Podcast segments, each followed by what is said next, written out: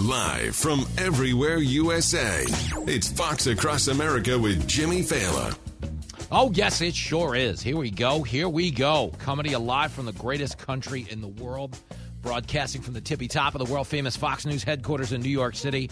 It is Fox Across America with Jimmy Failla, a man who did not pull the fire alarm in the Capitol over the weekend. Democratic Representative Jamaal Bowman did and claims with a straight face that it was all by accident. You've got to be kidding me. I can't believe what I just saw. I mean, come on, man. It's a messy day on the show. We're going to clean it up with some help from Battle and Bill Hemmer, co host of America's Newsroom, uh, a guy who is, wow, rooting hard for the Cincinnati Bengals right now. Uh, they took the field again yesterday, and uh, long story short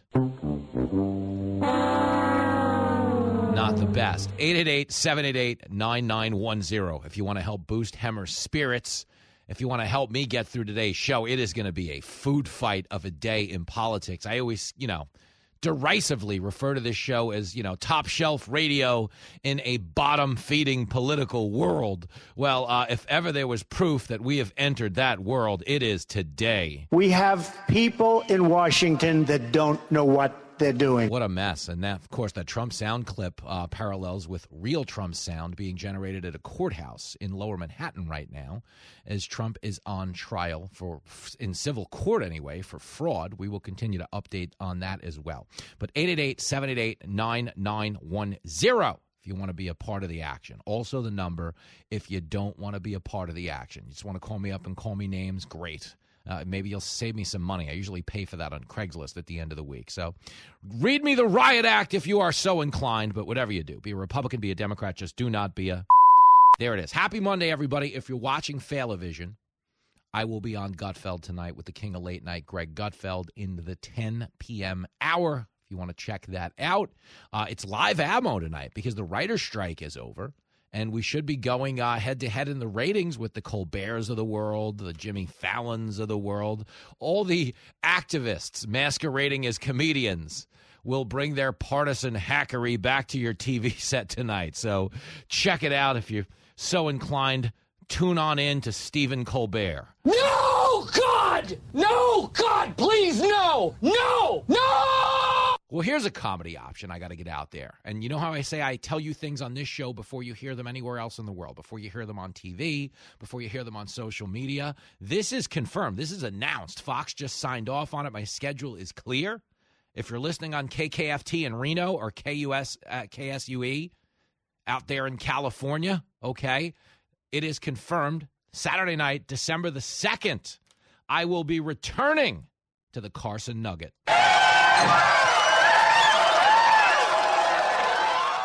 Diamond Dave Landau was there over the weekend. He announced on stage Saturday night that I was returning to the to the Nugget on December the second. I had not given him permission to do so. That's just how white folks will do you. but that is how he did me, and we have in fact gotten the day cleared. I am thrilled to get back out there. So if you're anywhere in Carson, if you're in Virginia City, if you're hanging out in Reno at the Paradise Club, whatever the hell you guys are into, Okay, the point is, I will be there Saturday night, December the 2nd. It is going to be a bender. I'm flying in in the middle of the afternoon, doing three shows at the Nugget. I will be back out the door Sunday morning at 6 a.m. So, in the words of the great Bob Seger, we've got tonight, who needs tomorrow, that kind of thing. Get your tickets at the Nugget right now.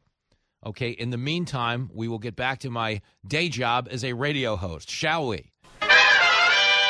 So, some of you hear me say a lot on this show and it's been said quite a bit since I took this show over on March the 9th, 2020, is you got to be a mudder if you want to make it in horse racing in this day and age. If you want to make it in radio, it's just the same. You know, in horse racing, the adage mudder means you got to be able to run on a sloppy track because you never know what the conditions are going to be on a given day but the ability to run when it's sloppy gives you a huge advantage over the other horses who have a more one dimensional approach to racing. When it comes to covering politics, when it comes to covering the news of the day, you really got to be a mudder because you're never running on a clean track anymore. Like as we get on the air right now, Okay, we had a just a straight up, it was, you know, they avoided a shutdown on Saturday, but it was a congressional clown show. And as that's going on, okay, you got Trump on trial for inflating his value of his real estate downtown. Joe Biden gives his ridiculous uh, interview yesterday, uh, you know, about the state, the state of the country, and I keep forgetting I'm president. But the point is, it was a mess. We've got all this 2024 food fighting going back and forth. Matt Gaetz is trying to oust Speaker McCarthy. We're going to get to all of this with Hemmer. But the point is, it's just a mess out there in Washington right now. That's true. That is true. Okay, it's a mess everywhere you look. Really quickly, just to kind of give you an overview, I might normally talk with a take on one issue out of the gate. Like, I think this is the most important thing facing us in a given news cycle. I think this is where we should focus our energy. Today, it's it's a grab bag. You know, basically, it's it's a potluck dinner, and everyone has brought garbage uh, to the dinner that we happen to be hosting today. What the hell is the world coming to? I do not know. Uh, but Jamaal Bowman, uh, over the weekend, Representative Bowman uh, was apparently, I guess the best way I could assess this for you is there's a huge, you know, deadline. They're trying to avert a shutdown, get a bill passed. He's, you know, decides he's going to stall the House vote as they're corralling votes and support, and the Democrats are trying to pass their own bill in the Senate, which would put them ahead of the House uh, Jamaal Bowman goes out and pulls the fire alarm. Well, that's the dumbest thing I ever heard of. What the dumbest thing you ever heard of is not that he did that, although to be clear, if we're judging him by January 6th standards, he should be behind bars. Every Republican would tell you that. That's what Twitter descended into over the weekend. Well, if pulling the alarm to obstruct government business, okay, it's the same statute that hundreds of people were charged with on January 6th, technically speaking Bowman broke that rule. When you're right, you're right, and you're right. But he's trying to, with a straight face, he's trying to claim what? Well, I didn't understand that the alarm was going to go off. The only problem there is they have photos of him pulling a fire alarm, okay? A fire alarm, not a door, okay? Because the Democrats have posted signs they oh look at these signs that are on some of the doors in the Capitol. This is what he was confused by. You are so full of shit. Because the picture shows him clearly pulling an alarm marked fire. Oh, wow! Yesterday, the Democrats in the House, of course, trotted out AOC to make the case. AOC is a dope. To Jake Tapper's credit, he stood his ground on the fact that Bowman's explanation doesn't make sense. Listen to this, clip 20. He says it was an accident. He thought pulling the alarm would open a door uh, based on the fact that the doors to his right there were locked, and there was a sign that he said he was. Con- I think someone said it was confusing. I- will be honest, uh, it doesn't really make sense to me. His explanation. Have you talked to him? yeah. What's going on? I mean, listen. I think if you actually do see some of the photos of the signs, I think there's there's something to be said about the government's about to shut down. There's a vote clock that's going down. The exits that are normally open in that building were suddenly closed. So he, you pulled the fire alarm. So. oh, shut up, woman. There's a vote clock that's going down. He wanted to get out the door, so he pulled the fire alarm, is what she says. What would you do with a brain if you had one? Okay. Jamaal Bowman is in Congress. Is he dopey? Yes. Is he a shameless race baiting buffoon? Yes. Okay, but he knows the difference between a fire alarm and a door handle, mainly because the fire alarm he's caught pulling is not on the door, it's on the wall. Oh, wow! Okay, but here she is trying to jump in uh, with the rest of her explanation, clip 21. And so the idea that there is somehow any kind of equivalence to someone who is actively trying to clear up a situation that he himself admits he's embarrassed. He released a statement last night, he apologized, and they are protecting someone who has not only committed wire fraud, not only defrauded veterans, not only lied to congressional investigators, but is openly gloating about it, is absolutely humiliating to the Republican caucus. What is she even talking about now? I don't know. Okay, but understand Jamaal Bowman, oh, he's embarrassed. He was confused. Would you stop it? You're insulting our intelligence. There are photos of him pulling the fire alarm on the wall. We all know what a fire alarm is, okay? But anyway, here's the rest of her explanation, clip 22. They are protecting someone who has lied to the American people, lied to the United States House of Representatives, lied to congressional investigators, but they're fire, uh, filing a motion of, to expel a member who, in a moment of panic, was trying to escape a vestibule. Give me a break. When she try, I just to be clear, I don't know the answer to this. If you want to call in, you can tell me. Is she saying that about Trump? Who is she saying that about? She's saying that about George Santos. So she's saying they're protecting George Santos. He lied to the American people. Folks, if lying to the American people is a crime, Joe Biden is out on his ass right now. Tell him like it is. I mean, George Santos, I didn't actually know that that was the explanation. So what she's saying is you can't expel Bowman because you're protecting George Santos. Well, the game changed when it comes to lying, okay? We have a president that is openly saying when he was leaving the Senate, he talked Strom Thurmond into supporting the Voter Rights Act. Except there's one small problem. Biden left the Senate in 09. Strom Thurmond died in 03 and the Voting Rights Act was passed in 1965. We have a president that is clearly not all there. If you talk about all the things that have been lied about, I mean, George Santos is a mom and pop compared to Joe Biden, who said Hunter Biden's laptop was Russian disinformation. Wrong. Never talked to his business partners. Wrong. I mean, come on, man. And again, I don't want to get into a sideshow about this.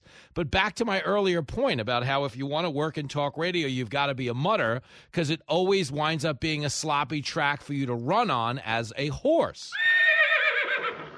But the big reason why is because of the people in Congress. This is embarrassment. Congress has an approval rating in the single digits right now. Okay, we pay their salaries. We send them to Washington and they are like clowns, just embarrassing. I don't think Jamaal Bowman's going to jail, but did he interfere, okay, with an official government proceeding the way people did on January 6th? Yeah. Okay. I understand they ran into the Capitol, it was a lot more violent, it was different, it was everything in between. Okay. But that doesn't change the statute he violated. I'm not saying he's going to go to jail, but the fact that we're even having this conversation is so indicative of our representatives in Washington not taking their job seriously. Everybody wants to be an influencer now. So for Bowman, that was his good trouble moment. I'm going to go out, pull the alarm. I'll show these Repu- white supremacists, patriarchy, transphobic. They're killing us because of climate change. I stood up to the man, broke the law, and pulled a fire alarm. And the Democrats are like, yeah, hero. And the Republicans are in their own food fight. Gaetz wants to get rid of McCarthy. Okay, Trump is on his own trial, which, to be honest with you, is being overzealously targeted by Manhattan prosecutors. But at the same time, Trump opined at his rally on Friday that it's time to start shooting shoplifters. Now, you might agree with that, uh, as his audience did. They applauded. But it's hard in one breath to say I'm being overzealously prosecuted, and then in the next breath say shoot anybody who steals an iPad. You dig? It's a mess. Okay, I'm not here to point fingers. I'm just telling you that the week we're about to have in talk radio, okay, nail those horseshoes on extra tight because it is a sloppy track. And it's a sloppy track because of clowns in Congress like the AOCs of the world, like the Jamaal Bowmans of the world. Okay, for AOC to get out there with a straight face, for, with a straight face. Oh, it was an accident, a Republican, George Santos, Trump, the wage gap, whatever you want to tell me. Women are oppressed in this country. It's clownery. You see, AOC is an Instagram influencer. Congress happens to be her side hustle. They're all trying to race to the top of Mount Clickmore. Get me the most hits, get me the most likes.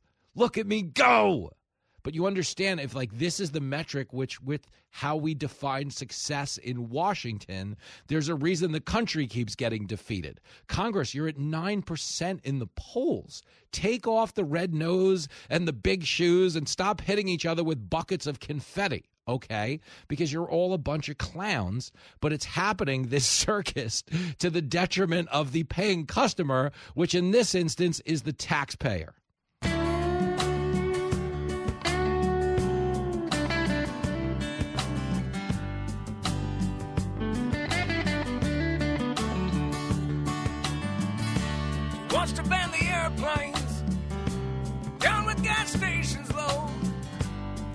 Green New Deal really blows. Her knowledge is a fountain, the driest fountain. So dumb, and everybody knows. AOC. Whoa, AOC.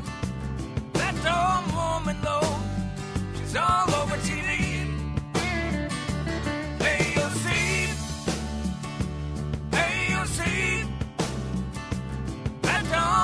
woman, she's wrecking the country. AOC. Whoa, AOC. That dumb woman, though, she's running her party. AOC. AOC. That dumb woman, she's wrecking the country.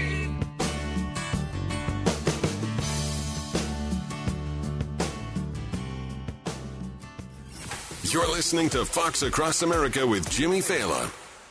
All right, this one's for the fellas who want to tap the brakes on the aging process. How do you do that, Jimbo? We're talking about Nugenix Total T. Okay, every day that passes by is a day that you lose testosterone, which means less muscle, less energy, less get up and go in the bedroom. That doesn't sound any fun. But are you really ready to lose your shape, your muscle, maybe even in your energy? You don't have to. Okay, you can slow it down with Nugenix Total T. Nugenix Total T, it'll boost free and total testosterone and it'll help you get the old fire back at work, in the gym, in the bedroom. How about it? Nugenix Total T Testosterone Booster has Testofen, which will boost your testosterone. You know, the man hormone. How about more of that? You can try Nugenix Total T before you buy. There's nothing to lose, everything to gain. Now get a complimentary bottle of Nugenix Total T when you text 231 231 and enter the keyword Jimmy. Text now. You'll get a bottle of Nugenix Thermo X, the newest and most powerful fat incinerator ever, with key ingredients to help you lose fat fast and get lean fast. It is absolutely free. Your complimentary sample available to you if you text 231 231 and enter keyword Jimmy. It's 231 231 and you enter the keyword Jimmy. Texting enrolls you in recurring automated text messages. Consent not required to purchase. Message and data rates may apply.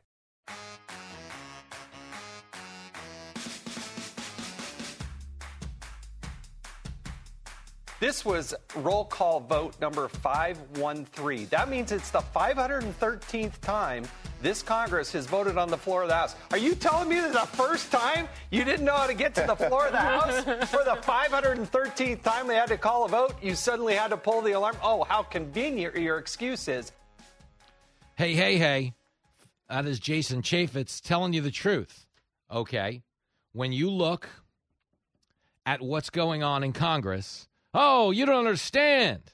Guy was lost trying to get across. I mean, you ought to be ashamed of yourself. If you voted 513 times, okay, and you suddenly get called and you don't know where to go, you were lying your ass off. Dude, it's embarrassing. Okay, it's just not reality. Okay, and again, we've accepted this level of behavior. The whole point of me doing the show the way I do, the whole point of me trying to get people to be like, yo, we're all getting screwed, is because we're all getting screwed. You dig? And the fact that people on the left will defend what Bowman did, you know, there are people on the right that'll defend with some of the clownery coming out of McCarthy and Gaetz right now. It's not acceptable. Okay. We pay their salaries and they're underperforming. So I'm telling you, you know, the old vote the bums out. Here's a news flash, guys. We've got a lot of bums in both parties. and I know it's convenient to just focus on the one party you're not a member of, but the truth is, if you look around, okay, they all suck right now as I'm speaking to you. Thanks, big government weenuses.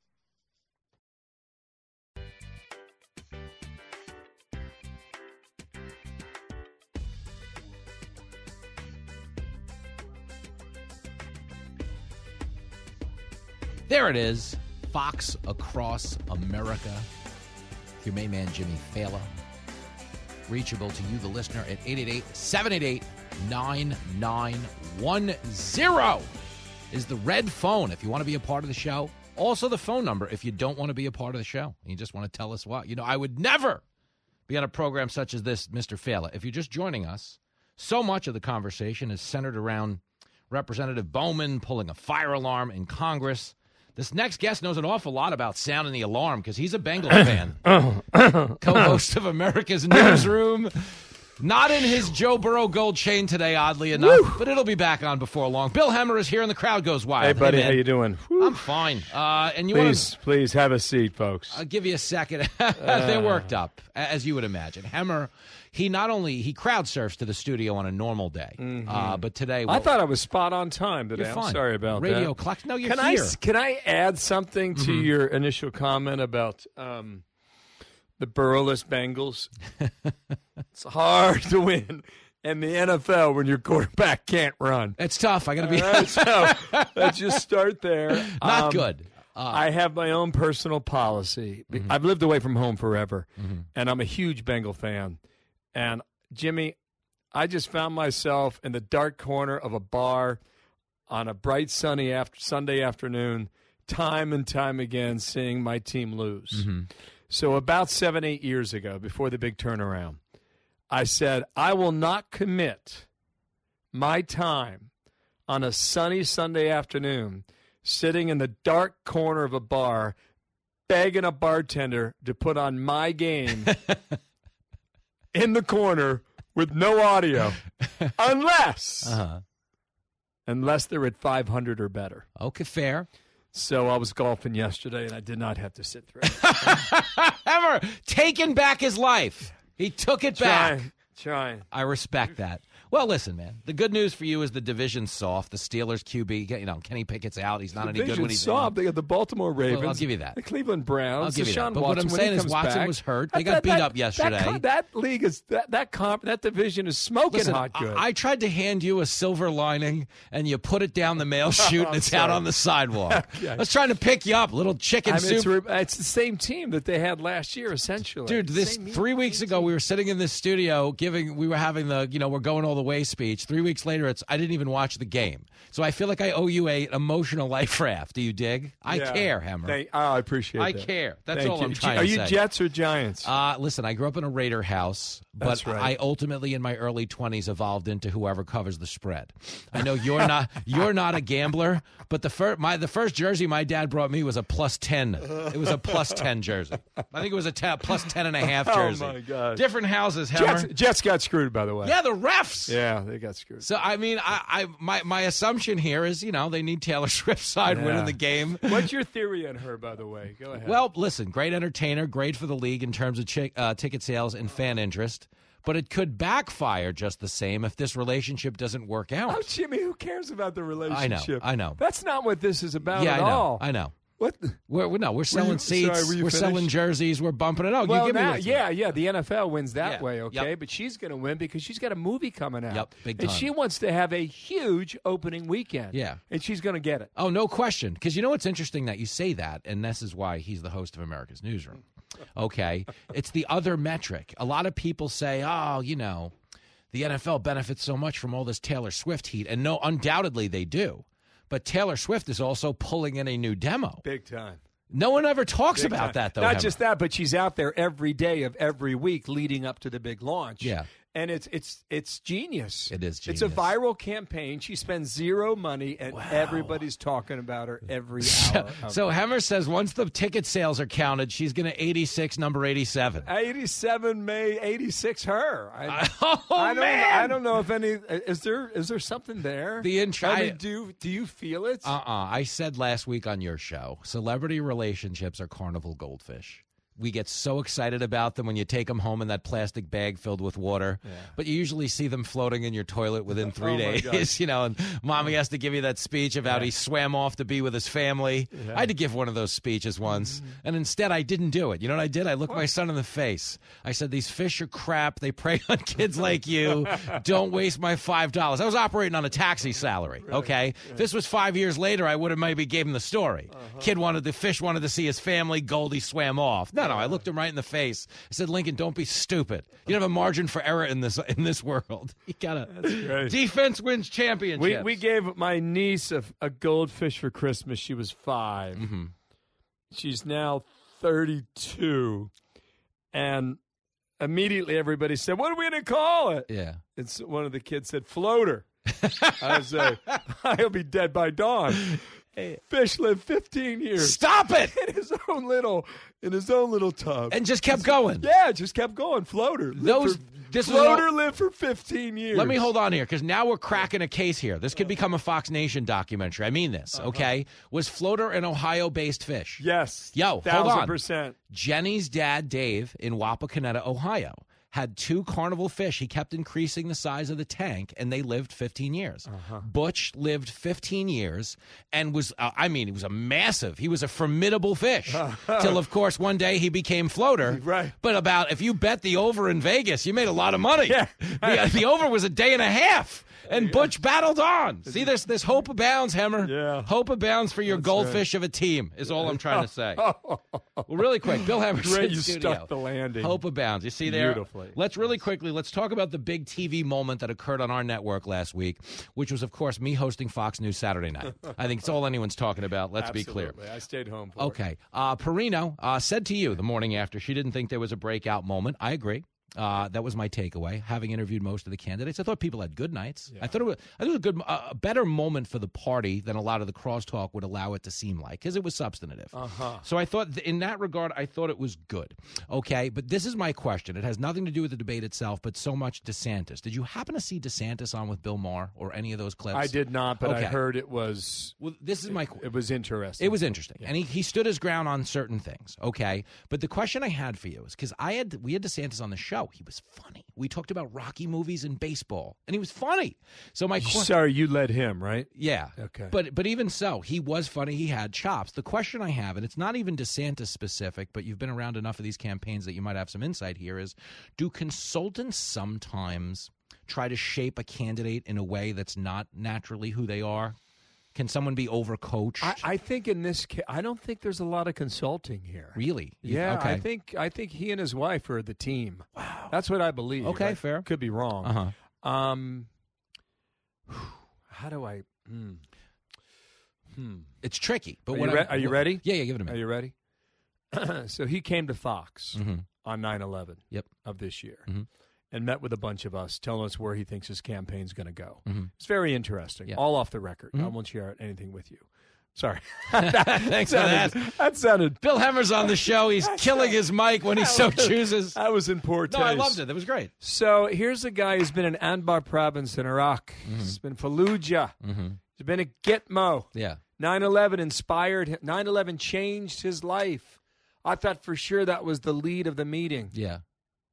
I'm in New York. Yeah. I'm at Fox. Mhm. It's September 11th, and it wasn't. I was like, mm.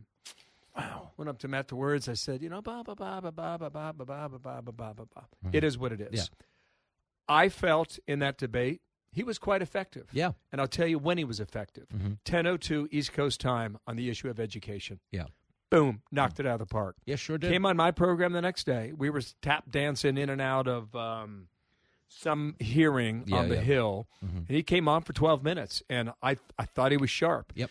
Ron DeSantis will never say uh Yeah. or um. Never happens. No, he's got it down. He just barrels right through his answers, and he's got a lot of policy ideas to talk about. His campaign Mhm. hinges on getting to all 99 counties in Iowa. Yep. And he's going to do it within a month. Yeah. He's going to make a big deal out of it. It's going to be a big splash, I, I would guess. Mhm. I don't think any other candidate's going to do that. No. And I think it leaves an impression of the folks who will caucus in Iowa. A hundred percent, and I think for him, it you know, it's kind of shaping up like a do or die state. I, I don't know that it's do or die, but I know the stakes are awfully Mm. high. What did you think of the Maher? You brought that up. Well, I liked the pushback specifically. So he, Well, sorry, was it funny or was it just intellectually challenging? He had a good or- funny moment, but he, you see, he's at his best when someone comes at him. Okay, when they come at him with something he feels confident in refuting. So I agree- Maher I agree with that. Maher goes, I love what you did on COVID, but you supported election deniers. And before Maher could, you know, get his dig in, uh, DeSantis made a point to say, well, you and all your friends in Hollywood actually scripted commercials telling the Electoral College not to support the will of the people in 2016. And he got an applause break from Maher's audience, which again is very effective counterpunch. he- did his homework. Yeah, no, no two ways about it. And the thing about DeSantis and this election as a whole that's so fascinating to me is I consider DeSantis a guy who you could, you could elect him president tomorrow. We could, I could go to bed, and I feel like I'd have confidence in the office. I think the challenge is no one's running for president anymore. It's all class president. There's the metric to get the gig is different now. My my feeling about Simi Valley um, was the same feeling I had about Milwaukee a month prior. Mhm. The room, there was something missing in the room, and Yeah. what's missing is the fact that everybody's shooting for the silver medal. yeah. Now, could that change in mid January? It might. I just Mhm. laid out a scenario where Yeah. it might if DeSantis is to come in the first place in Iowa. But right now, I don't see it. I know. Now, there was a Wall Street Journal poll that came out three weeks ago, and they asked among Republicans only, I believe the number was 46. Mhm. 46 of those who believe if, if, if Trump were to get a conviction, they would no longer support him. I don't know if that's necessarily Yeah. the case. Uh-huh. I watched him walk down that hallway Mhm. live on TV today Uh-huh. and make that five minute statement. Yeah. And I thought, boy, the people who love him are going to be really ticked off right now. Yeah. Really ticked off. Mm-hmm. And the people who hate him are going to be doing backflips. Yeah. Um, but I, I think after watching that today, time and time again, Mhm. the impression's going to be made, Jimmy. And Yeah. That's, you know, 51% of people who vote or caucus are going to think that this guy's getting legally persecuted. Yeah, that's part of the problem. It's that they're almost they're almost helping him. And that's what's fascinating about the whole thing is that I don't think it's a referendum on Trump. You know, people on the left go, "Oh, look at this guy, he's, you know, being charged with everything under the sun." But people on the right, and I think a lot of people slightly left of center also don't see the integrity in the DOJ the way they used to. So, as much as it's a referendum on him, I think it's a referendum on where we've gone as a country. Unfortunately, Yeah, right? Sad. I don't like saying that. right, that sucks. correct. That's not fun. It's I- not fun. I agree with there you. There was a time when anyone got indicted for anything. You got a speech within 30 minutes about spending more time with a family, and they went home and bought one of those carnival goldfish, and that was that. but you don't have to give that speech anymore because no one does, no one believes in the Justice Department. So it's frustrating. It's hard to watch. But I, I agree with you that we're in a very unique moment in this election because on the other side of the aisle, we've got a guy who is so committed to not running in Gavin Newsom that he's getting on every network he can to tell them he's not, He's not running. running. I'm in still- fact, he's still not running. In fact, he's debating the other governor Right. from Florida, Right. just so everyone knows how adamant he is. Yeah, that's right. Which should be pretty good, actually. I know, I'm It thrilled. Should be pretty good. I'm thrilled for that. That that one's going to be excited. Uh, I think it's going to be really exciting. Uh, I think for Newsom, there's no way you could tell me he's not undermining Joe Biden by doing that. Would you not say? Well, I mean, he's going to show that he's entirely competent. Yes. And if you watched his give and take with Hannity a couple Mhm. months back, Yeah. He was good. Oh, he's got game right in the moment. No, he has real chops. Yeah. I've watched it. So, Uh, can I ask you this: yep, as a give it to me. boxing fan and a gambler, I'm two for two on that, right? Yes, Describing are. you. uh, like, what's the uh, what, what's the what's the pre-bout card read on a DeSantis v. Newsom? Do, do you know what I actually undercard fight? Do you know what I actually think is going to happen? I'm dec- I'm declaring it's going to be a split decision, and this is why I say this. I it's what I think. I think DeSantis' side is 100% going to think he won because he's going to stand his ground on things like COVID and the fact that everybody is migrating to Florida. One of his familiar refrains is Growing up in Florida, I never knew what a California license plate looked like till I became governor. It's a good line, and it's probably true. You probably didn't see him. So he is winning in terms of substance, but he is getting in the ring with a guy it's hard to lay a glove on. Pretty good. It's really, Yeah. he doesn't get Yeah, hit. It's pretty good. So here's what I think. I Uh-huh. think DeSantis goes in as the underdog. Yeah. And anything on the upside is a win. Is a win because he's fighting- And, and if he can be funny as you're describing him now, He had chops. Yeah. He's but he's going up against Pernell Sweet it, Whitaker. it is going to be like the. It's gonna.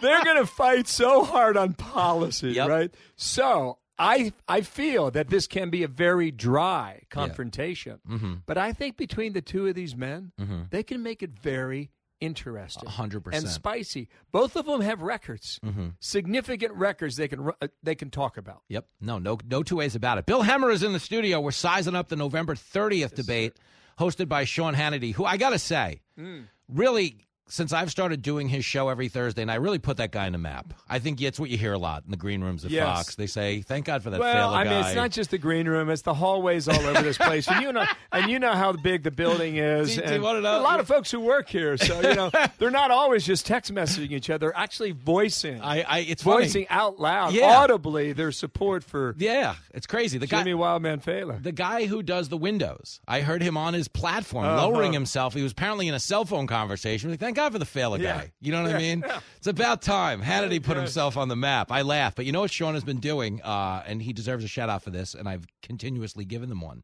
Is we do his live audience show on Thursday, and he allows me when we're done on the air, I work out my stand up act for his audience because they're phenomenal. Is that right? Yeah, they're in town. They so get you a get up, bonus- you, you move to the. they get a bonus hour of coverage, Uh-huh. and he'll sit there and like American Idol my act. He'll be Simon Cowell. Is that right? Give you a yes, Is give that you a during no. the four-minute commercial break? No, no, at the end of the show. And- Sean hangs around to Yeah, listen he to it? hangs out. Come on, I how long? material. What do you do? Ten minutes? Yeah, 15, 20. Oh, I he love throws it. a few footballs. We sign him. It's great. That's wonderful. No, it's great. It's funny because like most of you know most of your stand up material you work out in clubs in front of drunk people.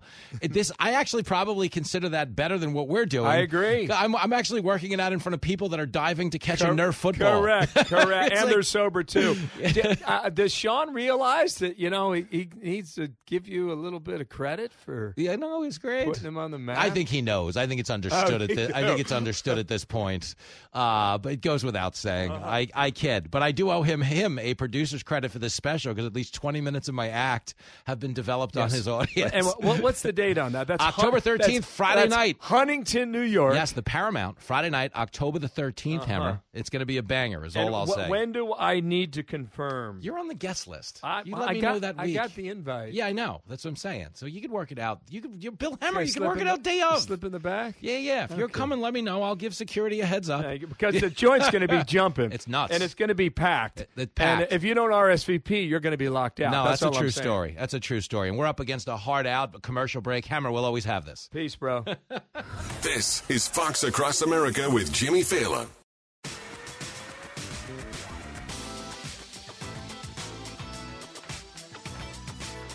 There it is. Fox Across America with Jimmy Failla. Shout out to the great Bill Hemmer. Always a blast to talk politics with a guy who is upfront with all of these candidates on a substantive level. You know, they come on my show. Forget, you know, st- what was the best Rocky movie, bro? if Rambo, Rain Man, and The Flash were going out the Pizza Hut. You know, I'm giving you the person behind the politics.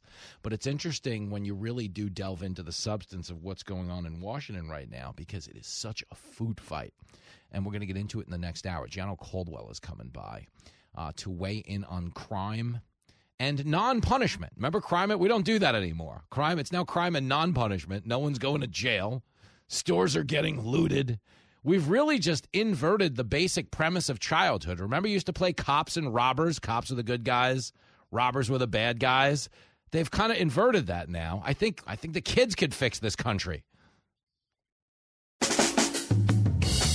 Live from everywhere USA, it's Fox Across America with Jimmy Failla.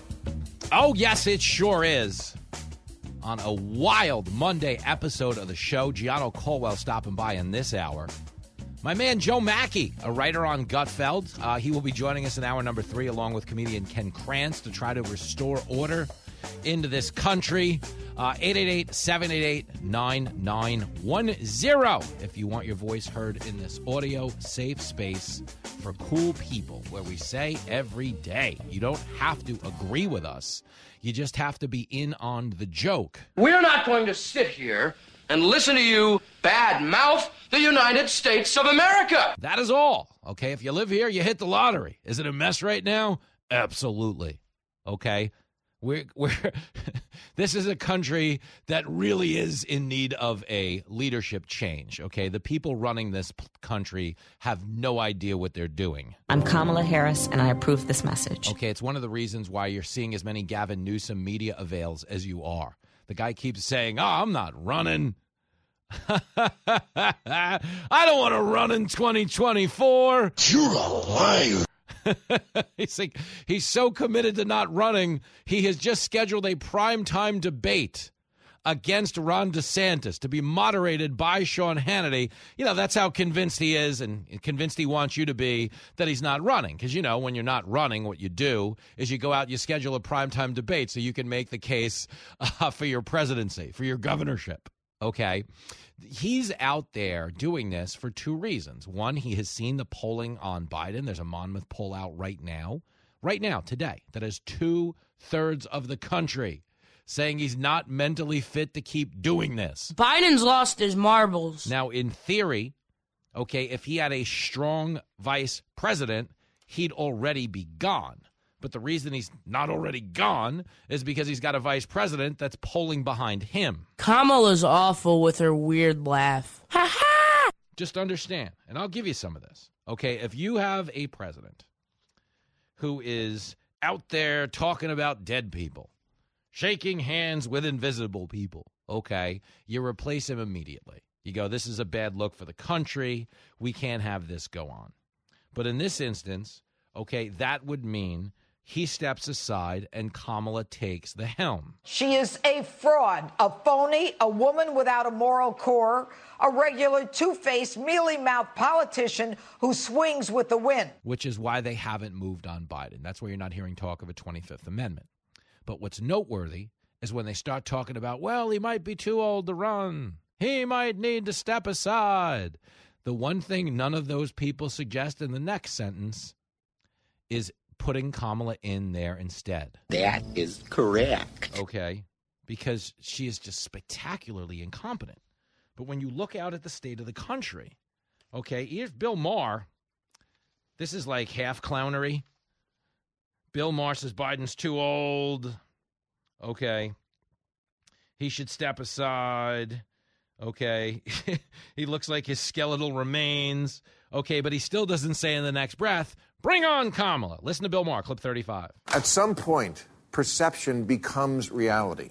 What matters is voters think Biden's too old. What matters is he's going to lose to Trump, who's almost the same age, but his age just doesn't read like Biden's. Maybe it's because Trump is insane. Maybe it's because he's always a ball of white hot anger, but for whatever reason, he looks robust and Joe looks like his own skeletal remains. Oh, ouch. That man belongs in a nursing home, not in the White House. That's essentially what Bill Maher is saying. But you know what he didn't go on to say? He didn't go on to say, so let's call up Kamala. That's true. That is true. Okay, it's fascinating when he says, "Ah, oh, Trump looks like a ball of white hanger." The reason why is they, you know, they are politically persecuting Donald Trump. Like there can be no mistake. I don't care if you like him, hate him, or anything in between. I'm just a talk show host. My job here is not to steer your opinion one way or the other. It's to share mine. And in my opinion, they are politically persecuting this man. Right now, he's in court on charges that he inflated the value of his assets with someone ruling that Mar-a-Lago is worth $18 million, which I got to be honest with you is complete and total bull. The house next to Mar-a-Lago sold for $53 million. Mar-a-Lago has been valued in the past at $300 million. It's on the National Place of Historic Registry. But the point is, Trump is on civil trial today. He's un- indicted 91 other times in terms of, you know, January 6th, handling classified documents, but things nobody is sitting up at night worried about. Trump is being prosecuted for. Now, it doesn't mean his behavior was perfect, but it does mean we've somehow gone from we've never indicted a president in the 247 year history of this country to we've now indicted a president 91 times. It's people with a dirty mind that think like that. Okay, no rational observer can say to you, there isn't something askew here, and that's the truth. They manufactured so much hysteria around Donald Trump that it's allowed them to justify, at least in their minds, at least in the minds of the hardcore partisans, it's allowed them to justify breaking each and every norm. You understand? Well, Trump, he's going to spread so much disinformation. If he gets president, so much disinformation that we need to get out there and spread disinformation about him colluding with Russia just so we can get rid of him. I'm Hillary Clinton, and I approve this message. That's what they did. Now, Trump, he's going to undermine the institution so much that we need to get out there and undermine the institutions first. Let's get every member of the intel community out there to say Russia stole the election. Because he's going to undermine faith in our election so much that the only way to head him off is to get out there and undermine faith in our elections. That's what they did. They spent the entire 2016 cycle telling you he stole the thing, knowing full well that they had made up the story. I'm sick and tired of all this bullshit. For whatever you think of Ron DeSantis, whether or not he's going to get off the mat and win this nomination, okay, polling doesn't indicate that he will. Okay, DeSantis stood his ground when he was on with Bill Maher over the weekend. Okay, here is Bill Maher trying to hit DeSantis on election deniers. Oh, spooky. Clip 31. But you campaigned for, for election deniers in 2022. This I do not forgive. Well, to look. quote The Godfather. I, I, I, I mean, Kari Lake, who said Biden's an illegitimate president, Trump didn't. Well, now she's attacking me, so maybe I did make a mistake there because uh, she's out there saying she, she's You- trying to say that we mandated vax in Florida when we did the opposite. We protected people even from private mandates. So, so, so that may have been. But Trump lost the election, right? Yeah, yeah. Okay, so why did you campaign for people who? Because he I wanted to see Republicans win key races. Oh, and then he goes on to say, you know, can we grab the Maher clip where he goes on to say, you know, you and all your Hollywood buddies, you and all your Hollywood buddies cut one commercial after another asking the Electoral College to vote against the will of the people and upend the 2016 electoral vote count, which they did do. That's the point I'm trying to make. And, you know, understand that when DeSantis gets out there and stands his ground in a position like that, he's not necessarily standing up for Trump because he's running against the guy. He's standing up for the truth. You see, Democrat, here it is right here. Sorry about that, Josh. And that's, that's not a deal breaker issue for you. That's not democracy. Well, okay, okay, well, let's go back to 2016. Uh, your friends in Hollywood were cutting ads telling the Electoral College to, to vote against Trump in, in the Electoral College because it was stolen. They said Russia stole the election. For years, they said that. So don't act like this is like a unique well- thing in modern history of the country. First, first of all, Ron, I have no friends in Hollywood. Uh, but you want to know something? Bill Maher was one of the people who spent four years saying Russia stole it. Bingo, man, bingo. Bill Maher has pivoted back towards the center because he knows the modern left has become an absurdity and he doesn't want it to be pinned to him. Okay, he's a survivor. He's been in Hollywood a long time, quite successfully, and he's a great political comedian. He is, whether you agree with him or not. He's great at what he he's phenomenal at what he does. He really is. Okay, but he has opportunistically distanced himself from a lot of the positions he previously held, whether we're talking about the vaccine, whether we're talking about the 2016 election, because he knows they look ridiculous to objective observers.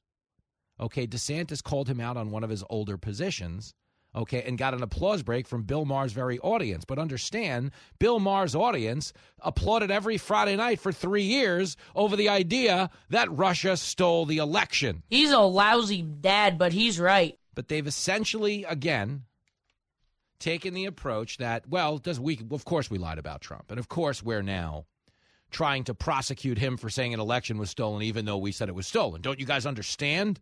This guy is so dangerous. He's going to break so many rules that the only way to head him off is to break them first. Democrats are so full of crap. That's the truth. They manufactured a hysteria around Trump in an effort to get rid of the guy.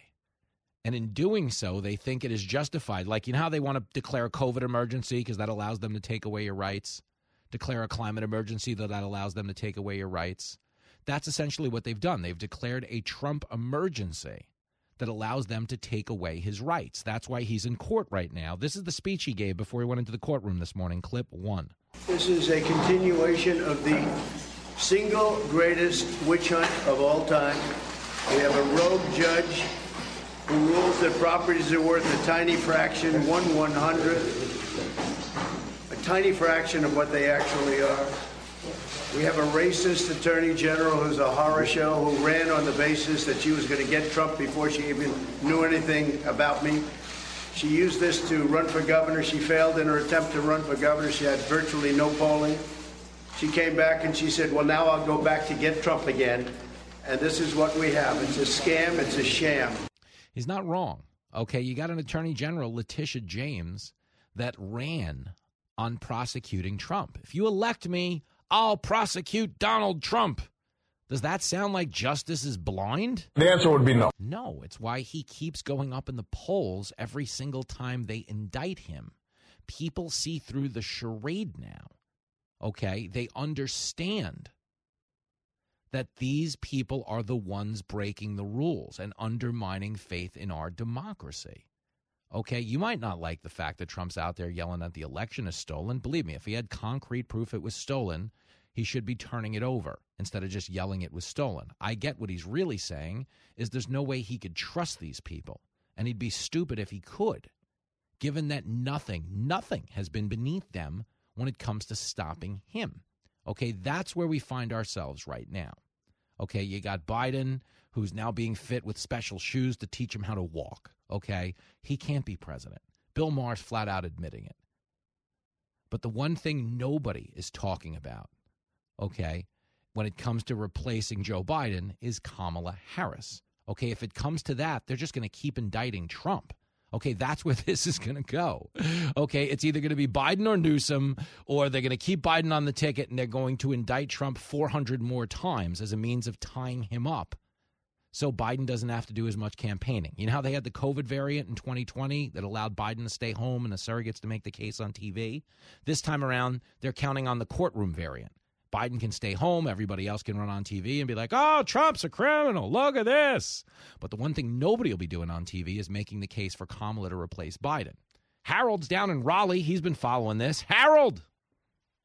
How you doing, Mr. Failla? Thank you for taking my call. Of course, Harold. Come Uh, on. two things. Number one, I think uh, DeSantis is a cream puff because if he had any kind of, you know what, Mm-hmm. I would have kept sending planes to Martha Vineyard every day, every day. Love it. Not one time, every day. Mhm. But getting back to what you were speaking about a few minutes ago, where is the Black Caucus, all the race baiters, Al Sharpton, where all these clowns at when they're clearly overlooking protocol and the vice president, who who I don't agree with, and I think she's useless. But protocol is she should be up next. Yep. I don't hear anybody discussing that. At- but that's how bad she is. The race pimps don't even want to pimp. like, you know what? No, they don't even. I mean, what does that tell you about Kamala? Well, well, one thing, any, anything else, if it was anybody else, institutional racism, Mm-hmm. uh, uh, slavery, you name it, they're Yep. bringing they, they bring it out of the woodwork. And the bottom line is, she's an she's an idiot. Yep. And believe me, she is. But the bottom line is, she should be up next. Yeah, and And, it- they're not even they, they won't even discuss her being up next, which is a slap. And she's real quiet about it too because she's been giving her marching orders. Yep. Keep quiet. We'll Yep. find you a job, and, and, and and call it a day. And before I let before you let me go, sir, I could straighten out the border. Mm-hmm. Give it to me. One day. Give it to me. One day. We'll give it to you. Yeah. What do you do? No, no, big sign on the southern border. You enter, you're getting locked up and deported. Mm-hmm. That works. N- no, nothing free. There's no so, so there's no EBT cards, no Metro cards, no hotels, no cell phones, nothing. You get nothing. If you come across the border illegally, you're getting sent back. I'm leaving the country this Saturday. Mm-hmm. Guess what I have to have to get in and out of the country, Mr. Failla? I got to have a passport. and I'm an American citizen, so if I get if I get to immigration in, in Miami, oh well, well I'm um uh, uh, um I'm I'm seeking asylum. Really? Come uh, they have scam. they have they have lowered the stamp. They have basically hoarded out my citizenship. Yeah, they have. And and it's something that should be you should be. I'm I thank God every day I was born and raised in the greatest country on this planet. Yep. Well, hurry back to it. Where are you going? Anywhere good? Uh, Grand Cayman, uh, Ooh, oh. Bimini, and uh, Cozumel. Just a little short trip. Yeah, just yeah. A, yeah, just a little short trip. But the bottom line is, you don't have any paperwork. You can't even get on the boat. No, no, you're 100% spot on. But you know what? Call in when you get back because I know while you're there, your speech is going to be a little slurred. You got it, sir. Take care. Thanks again. My man, Harold, be well. There he goes. There we go back after this. The show that's standing up to big tech. Get those nerds! Nerd! Nerd! You're listening to Fox Across America.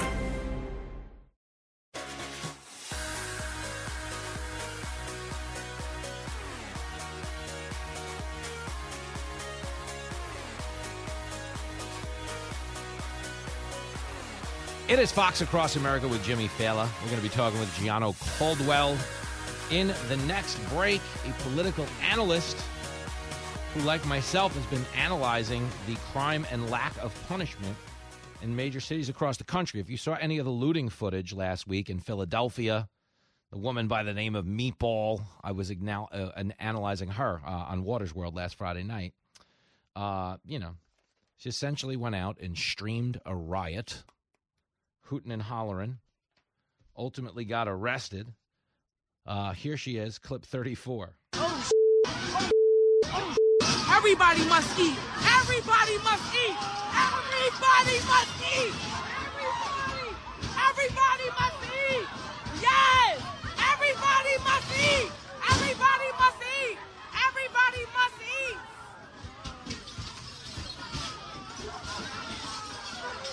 Everybody must eat. That's what I'm talking about. Rest well, Eddie.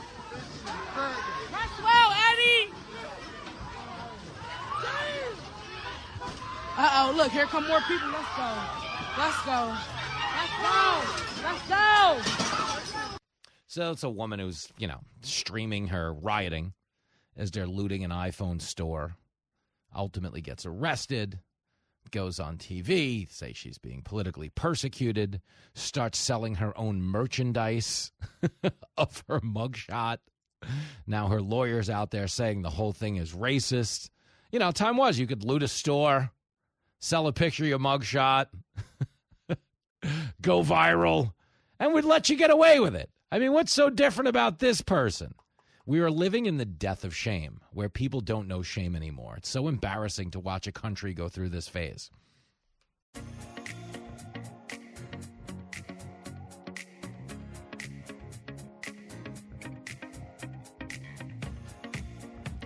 It is Fox Across America with Jimmy Failla. Race for the White House now well underway. Uh, Trump's actually down in court today. It's a very unconventional race this year. One guy's in court, the other guy's in a nursing home. Uh, there's a lot of people on the periphery, though, uh, on either side of the aisle, jockeying to replace both of them. Joining us now is a guy with a good eye on all of that, and undoubtedly the ladies as well out on the campaign trail. He is a Fox News political analyst and a damn good friend of the show. Gianno Caldwell is back. Hey, man.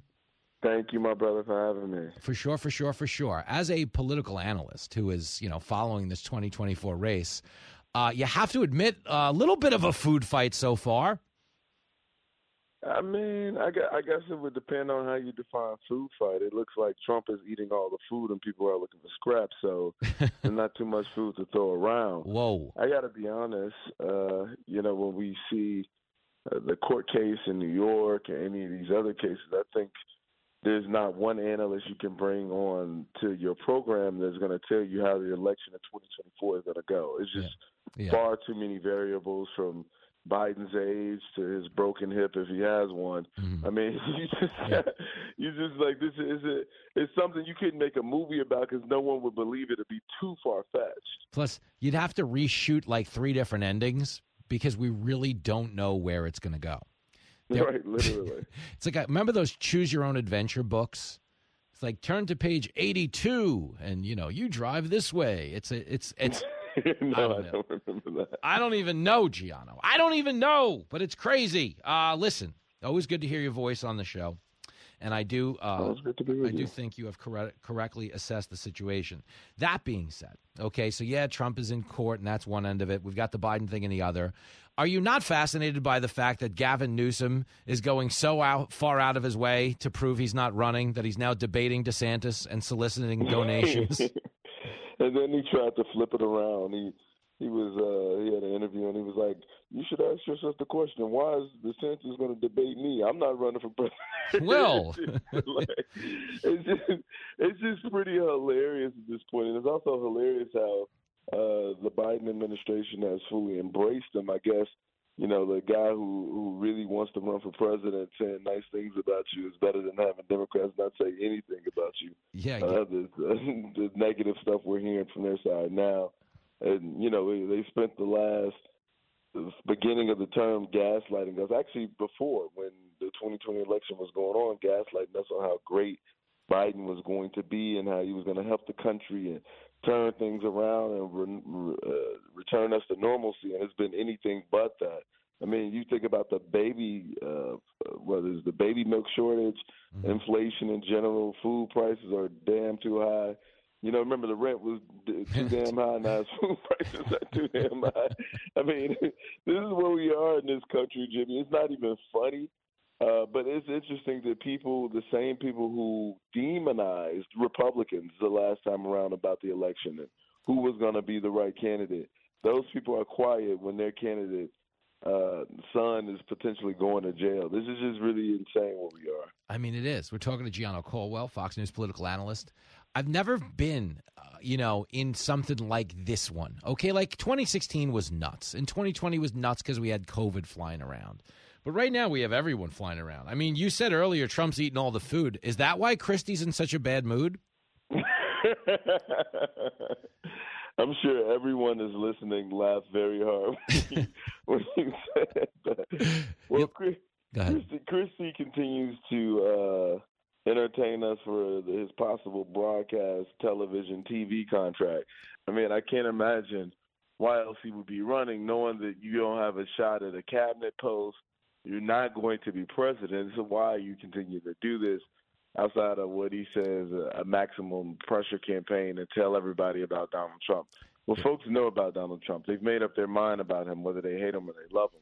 Uh, so at this point, you know, folks are ready for their next book deal, and that's probably one of the things Christie's is look Christie is looking to do. Wow. Uh, you know, there's definitely got to be like a motivating factor here, like you know, because there's so many people running Remember the ice bucket challenge like five years ago? Yes. That's what running for president is now. It's like this summer's ice bucket challenge. Everybody's got to run and dare somebody else to run. But I don't understand because, you know, Trump is up by about 50, Gianno. Like it's a it's a big number, dude. Uh, yeah. You know, they, if this was like a basketball game, they'd be emptying the bench right now. You'd be seeing right. other, other guys. No need to stick around. Yeah. So, and, you know, the truth is, you hear, well, you know, he's got all this legal stuff going on, but absent him physically being locked in a jail cell, I don't think anything legal matters. Like, does well, it affect, I mean, does it affect his polls? I haven't seen it. No, it doesn't. But they could literally put him in jail. I know. You know, some of these cases. You think about Atlanta, mm-hmm. New York, I mean, there's a there's a lot of things that could go wrong here, and you keep in mind we both have two very older gentlemen. I'm talking about yeah, yeah, uh, Donald Trump and Joe Biden. So health wise, anything can happen also. So this these guys who are running, say like Ron DeSantis, Nikki mm-hmm. Haley, mm-hmm. Uh, folks who actually have a chance of winning a primary absent Trump being in it. Mm-hmm. I mean, these folks should still, in some cases, still be running for president because they want to be the heir apparent in case anything does happen. Okay, so it's like they're an alternate in the Tour de France. They exactly have alternates. Right. They have got yeah. Exactly you right. you put on the spandex and ride along with the team in case somebody crashes in the woods. You get to jump in there. Uh, I mean, you're gonna ride the bitch until. Yep. do the people of Florida, and I know you do extensive research at the happy hours and champagne rooms of Florida, do the at the town hall at the voter outreach that you do? Uh, are people still uh, supportive and passionate about DeSantis, or do they think this is a fool's errand? Well, I'm gonna be honest. I, I, I know I can tell and sense that a lot of people have turned their changed their tune on Ron DeSantis. Mm-hmm. Uh, you know, there was a lot of voters who were not supportive of him from jump. Although you know, here in Florida, people really loved him. But since his campaign seemingly has been uh, uh, stalling, if you will, mm-hmm. uh, you can feel the sentiment in in the state of Florida as well. I'm recognizing a meeting a lot of people are just simply saying that they're voting for Trump and he should have waited his turn. Ron DeSantis should have waited his turn. I think Bill Maher even said that too. Yeah. He said, "Look, what are you doing running for president? You could have waited until you know the end of the 2024 and, and went ahead and did your thing. Not 2024, yeah, but, you know, the next term. You could have you could have went ahead and did your thing. You're very young." Um, but the truth of the matter is, if I was Ron DeSantis, I still would have ran. Yep. Because again, anything could happen here. Yeah, that's the part. We're talking to Gianno Caldwell, Fox News political analyst. is he got into this race saying, "Wow, I just won re-election with overwhelming margins, like historic level of re-election." And the guy who's ahead of me in the race is probably going to jail. That's a pretty good calculus to get into the race. I think what nobody budgeted for was just how overzealous the prosecution of Trump wound up looking and I think it rallied a lot of people to his cause. Like I, I, I, honestly, I think if the left would have went after Trump a little bit less, he would have had a harder time. But the fact that they've gone as hard as they have, a lot of people are like, wait a minute, like this is crazy now. Like they're going to indict him for not helping Kevin McAllister in Home Alone 2. Like, come on. He shouldn't have left that airport, Gianno. That's child neglect, is it not? we, we can't have this.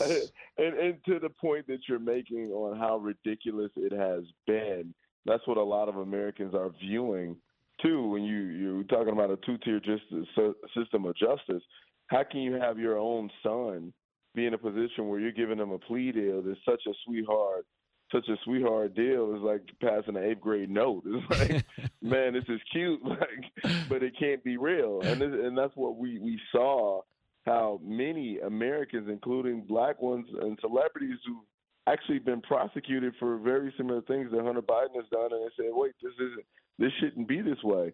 That's partly what I think is part of the reason why they went back to the drawing board on it because of the response, not just from Republicans, but all Americans around Hunter Biden. Isn't it? It's so fascinating because, like, when you think about Trump, okay, Trump is Trump. He says crazy stuff. He's been a public character for 30 years, okay, maybe 40 years. That he's, you know, he was a guy that always went on The View. You know, this guy went on Oprah. He, he had his own show on NBC.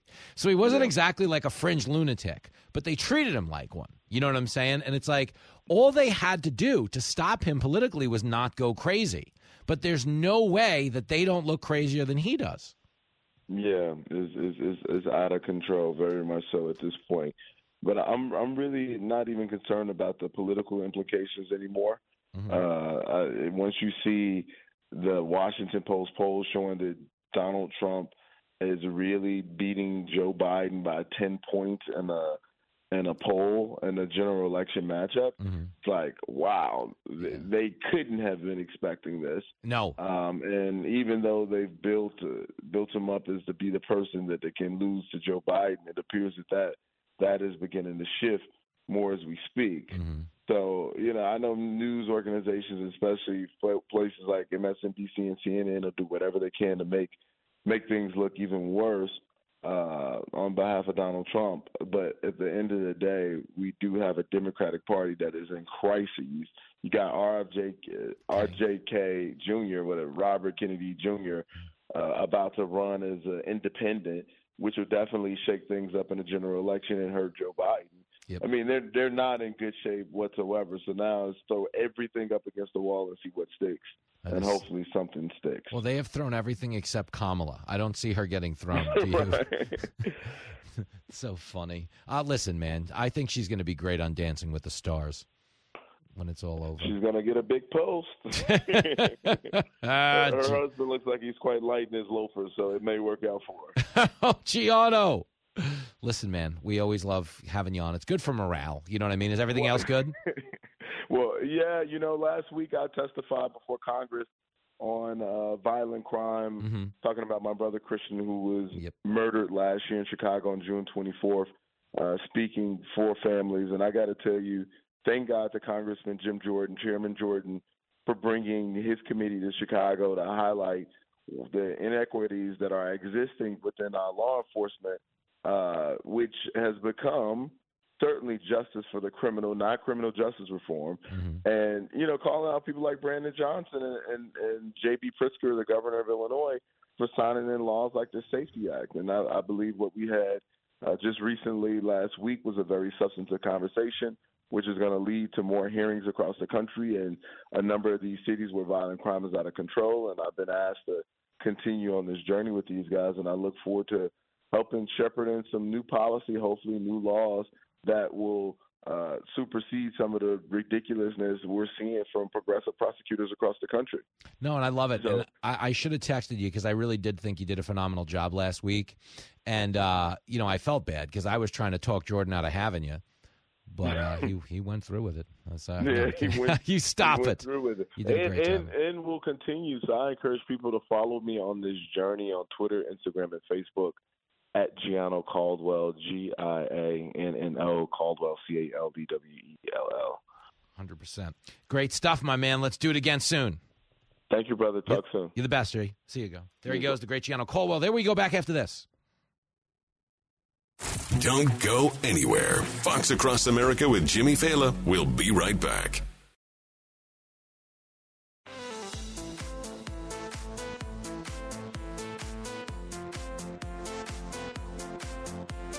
We are all over the map today on a messy episode of Fox Across America. Kevin's down in Hampton Roads, Virginia. He's following the Trump case. Yo, Kevin. Hey, Jimmy. Hey, yeah, I, I kind of have a unique perspective on what's going on there. I've I've been a builder myself, and I, my current house I've had appraised seven times, which kind of brings me to the, the this point.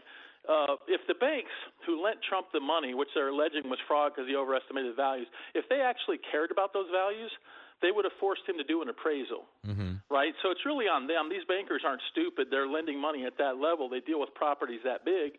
They ask for no appraisal. That means they don't really care. Yeah. If they cared, they would have pinned him down on it. Number one. Number two, goodwill is a is a factor here in accounting. When I was a student at the University of Iowa, um, we learned about goodwill. When you value a business, goodwill is basically its reputation. Now, what do you think the reputation is uh, in terms of property value for a former president, one of only 49 people in 230 years to hold that position? Yeah. It's really a number that's hard to put your finger on, but it would increase the value above normal. Yep. I mean, one way they um, they or two ways they they value properties: one, fair market value, and two, the cost to build. I think the the Democrats want to talk about just the value of the structure itself and forget about the fact that it's a lucrative business with enormous goodwill because of the stature of the person Yep. who who owns it. So I think what's happening here. Well, well, one other quick point before um Yeah. before I You end my comment is uh, the the the residents in Trump Tower. I was looking at the articles about that. They say Trump's critics it's worth ele- or it's eleven thousand square feet. Mm-hmm. Trump says it's 33,000 square feet, but if you read the fine print, his critics are subtracting the hallways, the elevators, and the mechanical. Oh. So they're really conceding it's 33,000 square feet. They just don't want to count those parts of it. Yeah. Listen, the whole thing is a racket because this was not the banks saying, "Hey, we got ripped off here," you know, or the, they could have on the front end, as you said, demanded appraisals that they didn't want. Okay, but when you're dealing with an attorney general that runs for office on, "Hey, donate to me, I'll get this guy," you know, the whole case begins and ends with that because you've kind of discredited the notion that justice is blind and they're just following the facts here. You know, in this instance, they had a, you know, they seems as if they had a crime and now they just went looking for a suspect. You know, it's crazy. But mm-hmm. I don't know. I think the more I've watched this, the more it reads, you know, because at the end of the day, what the voters are going to decide is whose integrity do they believe in more, you know, Trump's or the ju- the Justice Department. And sadly, the Justice Department should never find themselves in a position where it's even remotely close. Like if we're going to thrive as a country, their word should matter above all else. But we're not living in that world anymore. Isn't it kind of crazy? Yes, and this this case, I think, as a Trump supporter, kind of hurts me or wounds me the most. I mean, Yeah. this judge has put Trump's businesses in receivership, canceled their licenses, and in 30 days, unless an appellate court stops them, they're going to start selling it. Yeah. They're going to liquidate this guy. I mm-hmm. mean, that's why Trump showed. But like, why did Trump show up today? This one, perhaps, is the most threatening of all the cases. I doubt they're going to throw him in jail. Yeah, he won't because it's civil. He won't go to jail for this, but they could liquidate assets. Which again, how how is that not a political persecution? You know, I mean, no, exactly, exactly. And what I meant was the other cases, you know, Yeah. that are criminal. I doubt they're going to throw him in jail, but in this particular case, I mean, mm-hmm. Bankrupt. They're going to try to bankrupt him, and he's got 30 days to get this through to the appellate court before they start selling stuff. That just scares the daylights out of me. It's nuts. Uh, but listen, if you think he's in a desperate spot, imagine how they feel, because the people coming after him are more desperate than anybody. I mean, this is nuts. This is bananas what we're watching here. But I think it's why there's so much support for him. You know, traditionally, this is the kind of thing that finishes you off politically. But you know, sadly for the people who want to take him down, this feels a lot more like the beginning than it does the end. So I appreciate your analysis here as the case progresses. You know, feel free to check back in with any insights. Okay, Kevin, we appreciate you, man.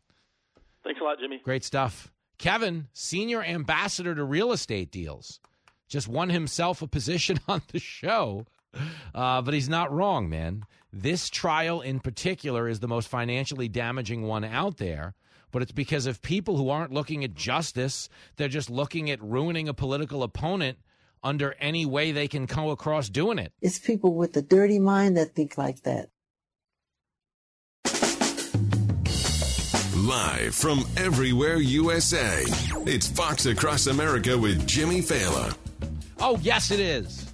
We're fired up to bring you an embarrassment of radio riches in this hour. Fox Across America with your radio buddy Jimmy Failla, reachable to you, the listener, at 888 788 9910. If you want to be a part of the shindig, it is also the phone number if you don't want to be a part of the shindig. We don't care. There is no barrier for admission on the program. I don't care where you come from. I don't care what color you are. I don't care how smart you are. I don't care how dumb you are. No, ma'am. We say it every day to the point of exhaustion. You could be a Republican, you could be a Democrat, Libertarian, Independent. We don't care. The only thing we ever ask on this show, just don't be a. Joining me now to kick off the hour is a man who's none of those things. Okay, none of those things. Okay. Uh, he is. This is fascinating. We always promote my stand-up special. It's shooting Friday night, October the thirteenth, at the Paramount on Long Island. Uh, you can get tickets on Ticketmaster, ParamountNY.com. But our next guest is shooting his own special. He's shooting his own album at the Stress Factory in New Brunswick. We have a lot of fans there. They'll be thrilled to hear this. It is December the 27th at the Stress Factory. The star of that taping in studio now, Ken Krantz, is here. Hey, man. What's going on, I mean, the crowd is bananas. I could barely hear you over them. It was a guys, guys. No, but they're excited because they know you came in on. You said you took the train in. I took the train in. Now, is this where you're at emotionally? This is what I need to know because I, I would imagine the train is quicker as a former cab driver. Yeah. But there's also an emotional component to taking the train. Okay, and what I mean by that is, you know, I like driving in because I like having my own space, but I've got to be in the mood to drive it. You know what I mean? Yes. Because Yeah. it's combat. Yep. So did that did that on in any way um, influence your decision? Yes. yeah, yeah, for sure. It's like the Mad Max element to come into the city. Yeah, yeah. Uh, yeah, no. So I, I, you, the Fox News buildings within walking distance Yeah, yeah. of Penn Station, so Mhm. it's nice and easy. Isn't it amazing though how you hit an age where there is so much strategy in everything you do here? Everything. It, everything. Yeah. That, it's so it's weird because you don't notice it when you're younger and you live in this area. When like when you were young, didn't you believe, as I naively did, that the rest of the country wished they were doing what we were doing? Yes. Yeah, I used to yeah. think that, right? Just uh, like- only up until pretty recently, I always thought, oh, everyone's got to be so, but they're looking at us like we're idiots. no, it's totally true. No one wants to live here. But we, th- I grew up of the mind because I had never traveled. You know that I was like, oh no, we nailed it, bro. Like me and my nine roommates chipping in for a studio apartment. We've got life figured out. It's those idiots in the affordable mansions that don't know what they're doing. Yes. Well, I I, I grew up in the suburbs, and my whole life I wanted to live in the city. I wanted Mm. to get a job and live in the city. My first job out of college, I went to work for John Hancock in the city. Uh-huh. I said, "This is the start of the plan. Uh huh. Uh, I'm going to get a foothold here. I'm going to find an apartment, and I'm going to live in the city." My first day on the job was September 10th, 2001. Oh, way to get into town. Yeah, uneventful week. Nothing big going on that. So day. by the second day, I was like, I've got to get out of the city. I need to make a plan. I got to get to the suburbs. Well, you had the Aaron Rodgers of of professional careers in New York City. Yeah. you snapped your Achilles basically the second down. That is crazy, Ken Krantz. But no, I agree with you. And what's funny is, you know, I don't want to go off on a political tangent because I want to get back to pop culture really Mhm. quick. But one of the reasons they'll never, or people will never let them or want them to oppose the electoral co- to get rid of the electoral college is because if it comes down to the popular vote, the people who decide elections are the people who just want to live in the city. Yeah. The crazy people. L.A., New York, and L.A. is gorgeous. It's this with palm trees, but it really has uh, turned into. It's so sad, but L.A. is like a human safari now. Like you drive around and you, you know, for all intents and purposes, could be feeding animals. It's, sad. Yeah. It reminds me of. Do you remember the Michael Jackson Thriller video? Yeah, of yeah, course. yeah, of course you do. Okay, imagine though if the video took place during the day. They're just walking around. You're There was no budget. There really wasn't high budget. Everybody gets to LA. They're like, we got to run to convertible, and then you get to that first intersection. And you're like, hey, can we put the roof back on? this is not safe. I don't feel safe, Kenny Krantz. But let's talk about this really quick. Uh, the rock and roll. Um, you know, you you have a very big and established acumen in music. You host a music podcast. What's your music podcast called? So I get it right. It's called I Love Rock and Roll. I love rock and roll. Uh, Kennedy's been on your podcast. Kennedy she loved your podcast. Kennedy's my favorite, and we've we've interviewed a lot of big names. Uh-huh. Kennedy's my favorite interview anybody ever. Is that us. true? Yeah, I'm not. I'm not Wow. even. She's not here. I'm no, not, well, that, I'm not no, no, trying but- to kiss no, no, and that, of course, but, that, But that ma- she she yeah. had such a cool like rock and roll Forrest Gump lifestyle. Yes. So when you interview someone in a band, you're getting the story of that band. A hundred percent. But she was at MTV and has a hundred stories about a hundred bands. Yeah. And um, Uh-huh. She was- yeah, that was my favorite interview I've ever done. Well, it makes one of us. hey, shots fired at the K train. Stop it. I'll be appearing on our podcast later.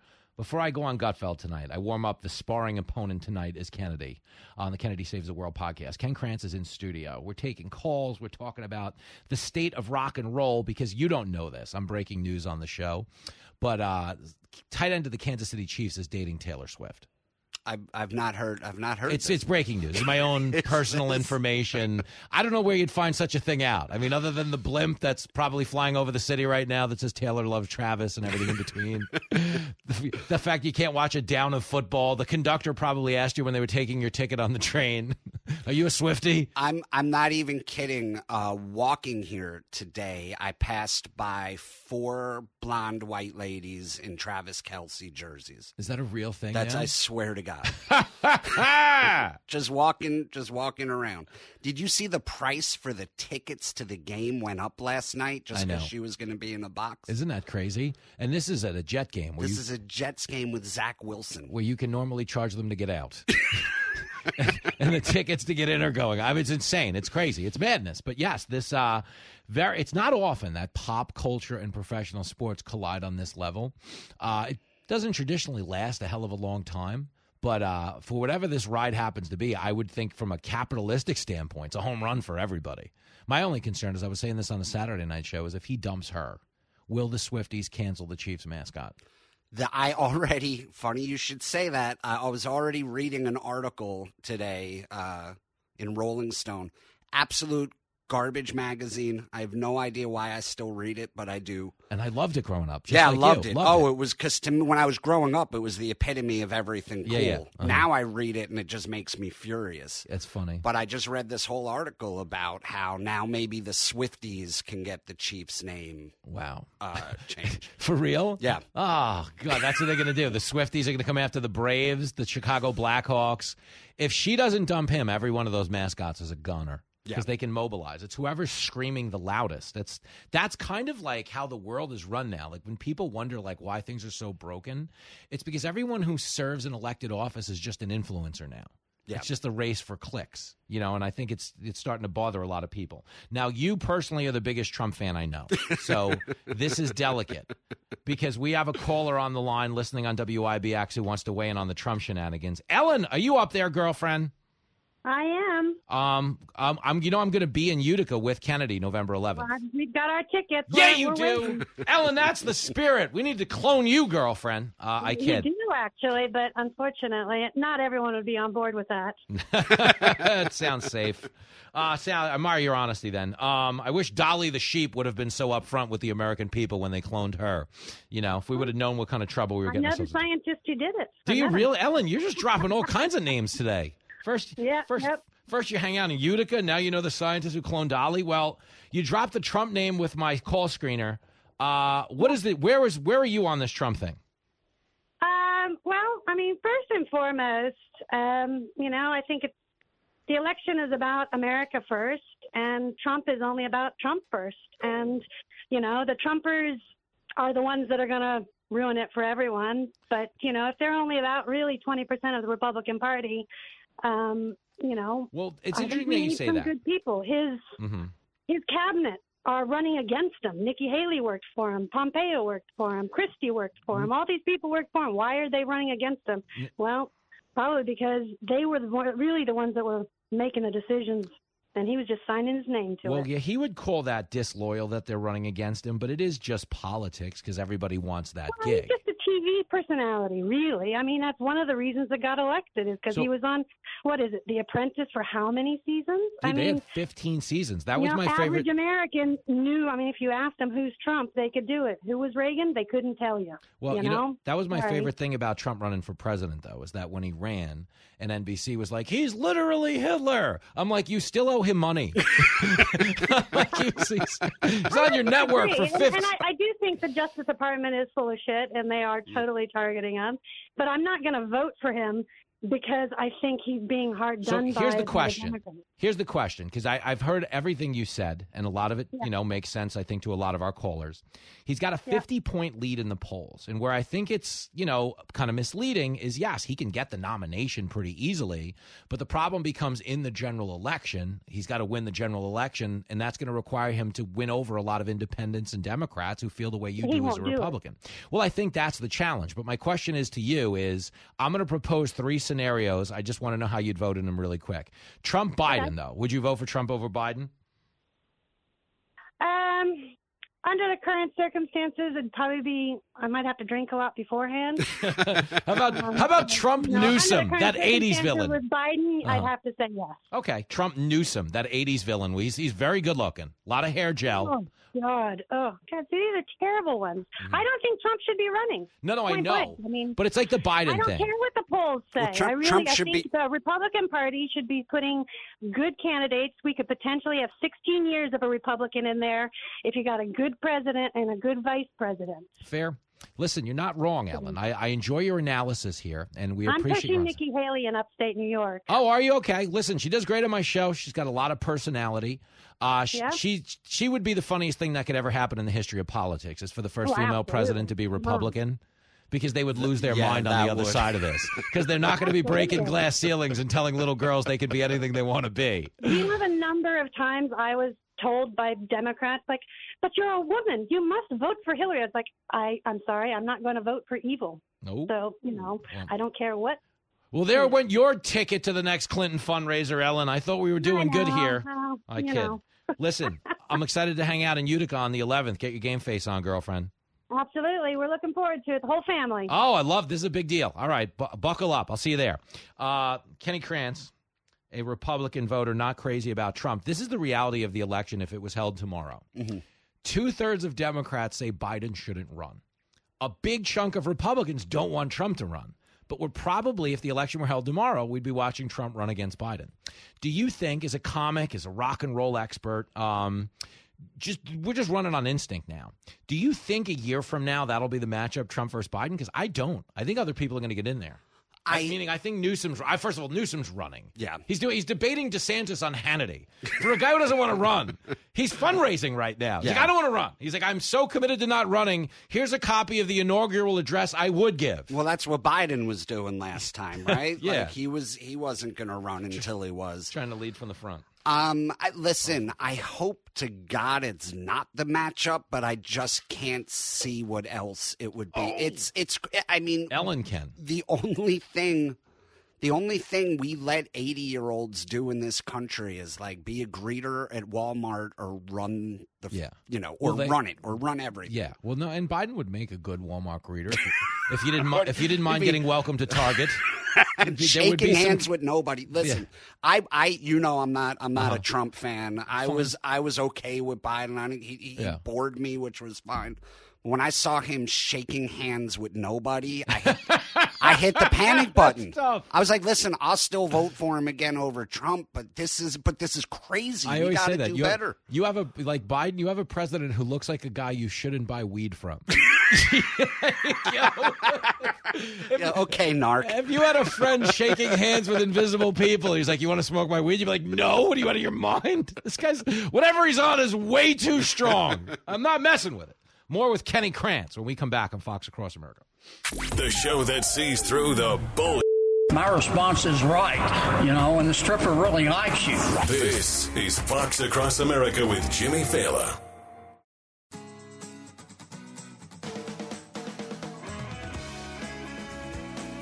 It is Fox Across America with Jimmy Failla. If you're listening on WHBO down in Tampa, my guest in the studio right now will be in your hood. What is it, October 20th and 21st? October 20th and 21st. What is it called again? I don't want to screw this Uh, up. it's uh, Sunshine City Comedy Club. Oh, the Sunshine City, the The Sunshine, Sunshine City, City Comedy Club, which Comedy is pound for pound the best comedy club in Sunshine City. Kenny Krantz is in studio. If you're listening on HBO down there in Tampa, October 20, 20th, 21st. Uh, if you are a little bit further away in Palm Beach, you'll see me there December the 16th. Me and you got Florida covered. Yes. Covered. We got Covered. the whole state is blanketed. Yeah. Wall to wall, like we're campaigning. We have a good ground game in Florida. How about that? Uh, Kenny Krantz is in studio. We're having like a little bit of a State of the Union. Uh, we were talking about Trump with our last caller, 888 788 9910, if you want to get into this thing. As a comic, here's my complaint. Okay, everyone always says to us, wow, it's going to be so great to be a comic right now. There's so much material. I actually think it's the opposite. And this is why I say this because no joke has a shelf life anymore because there's always a new batch of news cycle material coming. Do you know what I mean? Yes. When we started out, political comedians, there were like two of them that even mentioned politics in their act at all. And it was almost like a cushy gig because Yeah. it was like, all right, well, Bill Clinton did his thing. George W. Bush talks funny. I'm good for the next 10 years. Now it's kind of exhausting, is it not? Yeah, it's and and the thing is, it's like you said, there's no shelf life because now Trump's coming back and running again. I'm seeing all the same batch of Trump jokes Uh-huh. that went out five, six years ago. You know, Yeah, whenever yeah. 2016 when he was running the first time. Mhm. So it's just it's You know- just all feels recycled. Well, what, this is the funny thing about politics. In a lot of ways, it's like doing current events. And you know, when you first started doing comedy, if like, let's say, when I first started, right? Uh, I didn't understand that there had been comedians who had jokes from eight years ago. Like Michael Jackson, would be a good example. Mhm. Okay, when Michael Jackson died, there were people on stage that night with like the most brilliant Michael Jackson material I'd ever heard, and I didn't realize they were doing comedy when he was on trial ten Right, years right, earlier. right. So it's like sometimes the world gives you the gift of, hey, remember those jokes you threw out? There, it's like fashion. Yes. They come back. Yep. Put on your put on your fish tank pumps. It's in style again. Yes. Yeah, And, and- like- and you're noticing a little bit of that with Trump. Some people are being able to bring back old Trump stuff, uh, but you've got to keep up. On the other side, there's Biden stuff. But that is very much what politics is. It's like you're doing topical humor, so the shelf life it it's fleeting. You know, that's the part that drives me crazy. Is you can't like if you write a good joke about dating, you can tell it in 20 years. Right. But a political joke doesn't have that shelf life anymore. No. So I think people who don't do comedy don't understand this is not a great time to be a comic. It's an exhausting time. Yeah, and you hear it from them all the time. Yes. Oh, you're so lucky. I'm like, I'm not lucky. I'm waking up with anxiety every morning.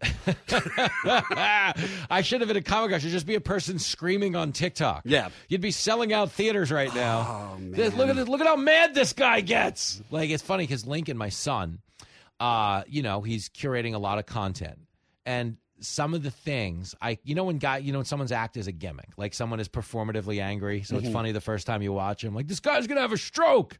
Then you see the same set at ten o'clock, and you're like, oh, he's not mad. I get it. I yeah, he's like is. even like yanking his tie the same way that Uh, he yeah, did yeah, the yeah. first. You're like, I'm- oh, it's all contrived. I'm watching my son follow and unfollow people in a, in, in a double YouTube viewing, and it's because even kids see through some of the some of the malarkey out there on these streets. Ken Krantz. Uh, well, we have more malarkey coming, you guys. Joe Machi, superstar writer for the Gutfeld Show, regular on the program, is going to be joining us to preview my appearance tonight and let Kenny and I know what type of insulting intro they're working on for me in the writers' room because that's how the show works. It opens with them punching you in the nuts, crayons, Yeah. and then you got to go be funny. So put on your radio cup. More political talk with the boys after this.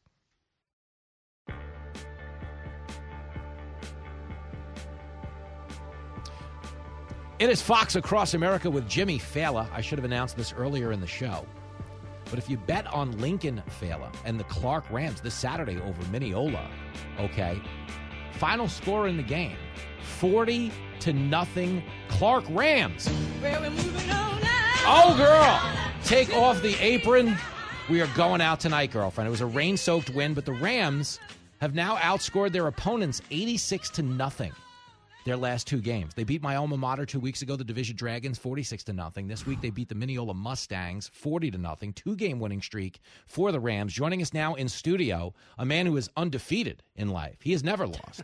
a superstar comedian, a superstar writer on Gutfeld, probably hard at work on whatever insulting intro I'm about to get dealt onto the air with tonight. Joe Machi is here. What's up, Machi? Oh, not much. I, undefeated. I guess that means I'm zero and zero at this point. You're one of those guys. A whole lot of ties. We haven't lost a game yet. Yeah. It's going to be great. Well, I, I've won all my sporting events because I had fun.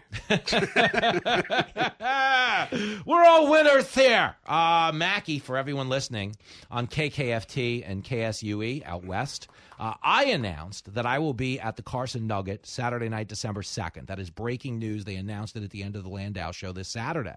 But long before you get Jimmy Failla in town, uh, you talk about peaking in comedy life.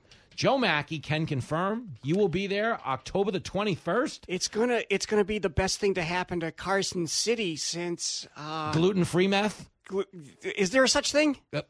That might be the best thing that happened to me. I'm just- I don't, I, I'd be like the only guy that puts on weight on meth. Joe Machi. Joe Machi's chunky. We're mixing. We're mixing friends. I got Machi here. I got Ken Krantz here. But Machi has confirmed he is at the Carson Nugget October the twenty first. Krantz, have you ever been to Reno?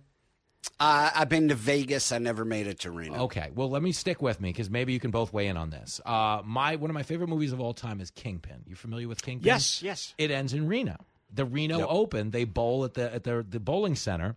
I consider that Bill Murray's greatest performance. Machi, are you a Kingpin fan? I thought the movie was great. I don't know if it's going to top Groundhog Day. Okay, for me, fair, But, but fair. yeah, good movie. Do you know that at, in Punxsutawney, where they filmed obviously Groundhog Day, go ahead. It's it's set in Punxsutawney. I think Yeah. they filmed it in Indiana. yeah, but but there is a hotel there because of Groundhog Day that is a gazillion dollar hotel, like year round. Like I wanted to go, and it's expensive because people want to show up and be a part of that action.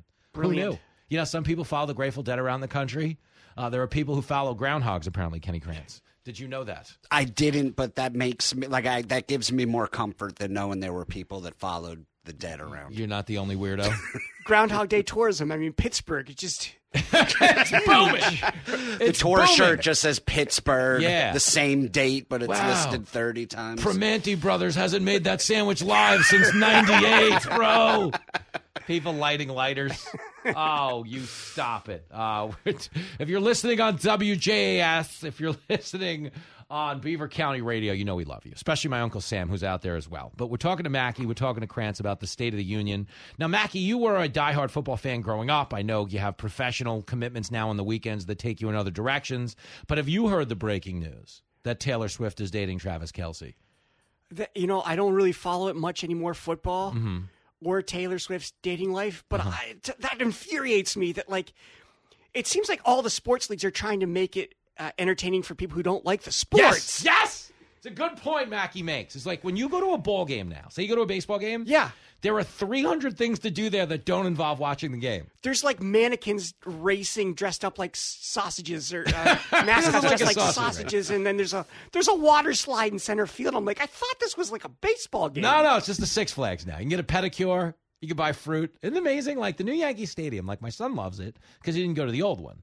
The new Yankee Stadium is a shopping mall Yeah. that happens to have a baseball field in the middle of it. Yeah, and there's like you're right. There's too many food choices. It was hot dogs, peanuts, and beer. Oh, now That's forget it. it.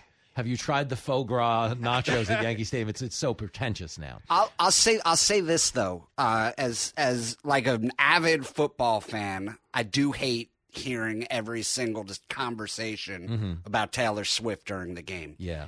As just a dude who lives with two teenage girls in the house Uh-huh. who are now like, "Hey, let's turn They're on your daughters, football." right? Yeah. yeah. hey. My girlfriend's daughters. not Joining us now mine. from Ken Krantz is here. He'll be appearing at Epstein Island October 22nd and 23rd. as but as somebody like now like last night they were like hey let's let's watch football Mm-hmm. And I didn't even want to watch. I'm like, I don't want to watch the Jets. Well, that's the win for the the, the, the Jets. Didn't want to watch the Jets. They didn't watch the game film. The um, that's the win for the NFL is they're getting all these new eyeballs. But as Bill Hemmer famously said on the show earlier in the program, Taylor Swift benefiting quite a bit too. Why? Because she has a big movie coming out in theaters, and now she gloms maybe some NFL love. It's not just Taylor Swift. Like Ryan Reynolds probably called his publicist, like, "Can you get me a seat in the press box next to, next to Taylor Swift? I need some some FaceTime here." You know? with the Swifties. It's- yes. Uh, I, I listen. I, I don't. I don't disagree. There's so much strategy to a relationship of this magnitude because so many people, publicists and stuff like that. Because this is funny. They were after the game last night. I was just reading on Yahoo. They were spotted Oh my in, I engaging oh, I- in PDA. I thought the same thing. Spotted. For those like of you, there's Yeah, 40 cameras on them. For, for those, of, you yeah, I'm like my liver is spotted. okay, from all the drinking I've done on the road. Okay, when the, when a, when a celebrity is spotted, it means these are the carefully curated photos our publicist leaked to the media. Yeah. Has anyone ever been spotted? I mean, Machi, you get spotted from time to time. People see you in the street, Joe Machi. From time to time at Uh-huh. the pastry shop, but How, how are you when you get stopped because people watch you on TV? Do you handle it well? Uh, I think so. I'm just a pretty introverted guy, but Yeah. it is awkward. Uh, but yeah, I'm pretty cool about it. But I don't like. I don't tell people I'm going to the football game, and then You don't announce don't it five be- days in yeah, I- advance. I, don't want to be seen. By, Why is everybody looking at me? Yeah. now, when you get spotted, Krantz, and uh, for, again for TV, To Catch a Predator, fabulous show. hey, you stay away from that school. He's the only guy who's been on two episodes. That's how you get spotted, by Yeah. the way. Yeah, doing yeah. something bad. He's doing something you shouldn't be doing. But in this day and age, is there anything, anything that is truly bad? Like, I'll give you two examples, okay? One is the girl who stormed off the plane. You know, I'm telling you that Mother is not Yeah. real. With the, you know, kind of made people think it was an alien thing. But in the aftermath, she's tried to like fashion herself as like an influencer because I don't really think there is bad publicity. Is there bad publicity in this day and age? Either of you? It it doesn't it doesn't feel that way. Yeah. If there is, it like lasts for a day, Uh-huh. and then you hit the reset button. you kind of go the other way. Do you think that, Machi? Yeah, I mean, when I heard that she was in marketing, I'm, I I said to myself immediately, we're not going to hear the end of this lady for a long time. Yeah. Like, she's going to be on Life on the D list or whatever show that is the current thing about that because, yeah, it's this big opportunity to get your name out. It really doesn't matter why. But isn't it weird? Because we're all in comedy, and in s- you know, on some level, we're we're ridiculous for a living, and obviously, we need to promote our shows and bring attention to what we do. But isn't it weird that we're sitting here as people who do that for a living, bemoaning that this is what the world has become? Because I think we realize on some level, there's nothing to do with our business challenge. It's just not good for society that everyone wants to be an influencer. It's not good for society, and the reasons that get you noticed in society aren't the same as get you noticed in comedy because Well- like comedy it's like a good writer with a good joke that's Yeah. original but like we have our our influencers are in comedy they're called hacks Yeah. and usually eventually you hope that even though they're gonna kill with their you know Uh-huh. sex joke that i've already heard 20 times, yeah. variations of that eventually the industry's going to find out and be like no you don't get to advance Yeah. this is your ceiling right Your here but, but on the internet it's like you're already in a mansion Yeah. by the time that happens Yeah, yeah, it doesn't get get. You've already gotten out with the money. Uh, it's fat. No, it's fascinating. You could, in this day and age, be the best joke writer in the world, but you'd never go as viral as you would if someone just threw a drink at you. Yeah. Or you threw it back. Like that's It's- what's weird. You know what's aggravating? It's when I started comedy, I was told just work on your writing, get Mm-hmm. comfortable on stage, and if you write really great jokes, the cream will rise to the top. Mm-hmm. There are no shortcuts. And now that I'm 15 years in and I feel like, hey, maybe I've got the hang of this, turns out everyone gets a shortcut. Yeah. Like you can just throw on a Chewbacca mask and get 8 million hits. Well, listen, he, he did have to make it up the stairs of the Capitol on January 6th. Let's not act like let's not act like that guy didn't fight the ground war, Chris. There's so many shortcuts now. yeah, it's but yeah, the heckler video has become the the shortcut of choice for for so many comics, and it's like every comic has interactions with hecklers, and it's so easy to win Yep. because everyone's on your side. The ones Yes. at your back, it's usually a drunk idiot. Yep. It's easy to make a drunk idiot look stupid. They're Mhm. doing it themselves, and then but but people who don't know that, who don't do comedy, are like, wow, he really handled that well. Yo, whoa. And Whoa. well, that's the thing. Uh, Joe Machi's in studio, Ken Krantz as well. Uh, we're having a grown up talk about the world. Is like, I tell people this all the time. When you're dealing with a heckler, like you prepared that night to speak in front of 300 people. And 180 showed up. But you prepared for 300. No, I'm kidding. You prepared to speak in front of 300 people. They did not. So they have an outburst, but if you let them keep talking, yes, you're always, always, always going to win. Mm-hmm. But people don't know that. So that is, you're right. That's why it's misleading on the internet. And then people just kind of contextualize the exchange, and you look like the Terminator. Yeah, I don't. I just don't want to get success because I said you have a dumb shirt. So why'd you say it to Krantz when you walked in? You said it. Were you, are you just an evil person? That wasn't a hot mic. You were not supposed to divulge that. not on. I was told these mics were not live. No, it's funny. You're right about that, though. Uh, I but it's crazy because me, I cover politics every day, as do you guys. Um, it's weird to know now in this day and age. Like, no one's running for president. You have to run for class president. And it's like that's the knock on DeSantis. It's like, well, he's not doing your mama jokes. They're like, I don't care that more people are moving to his state than any state in the country and that they have the best economy and the best educational system. He's toast. Okay. And he might be toast. Like he's down 50 points.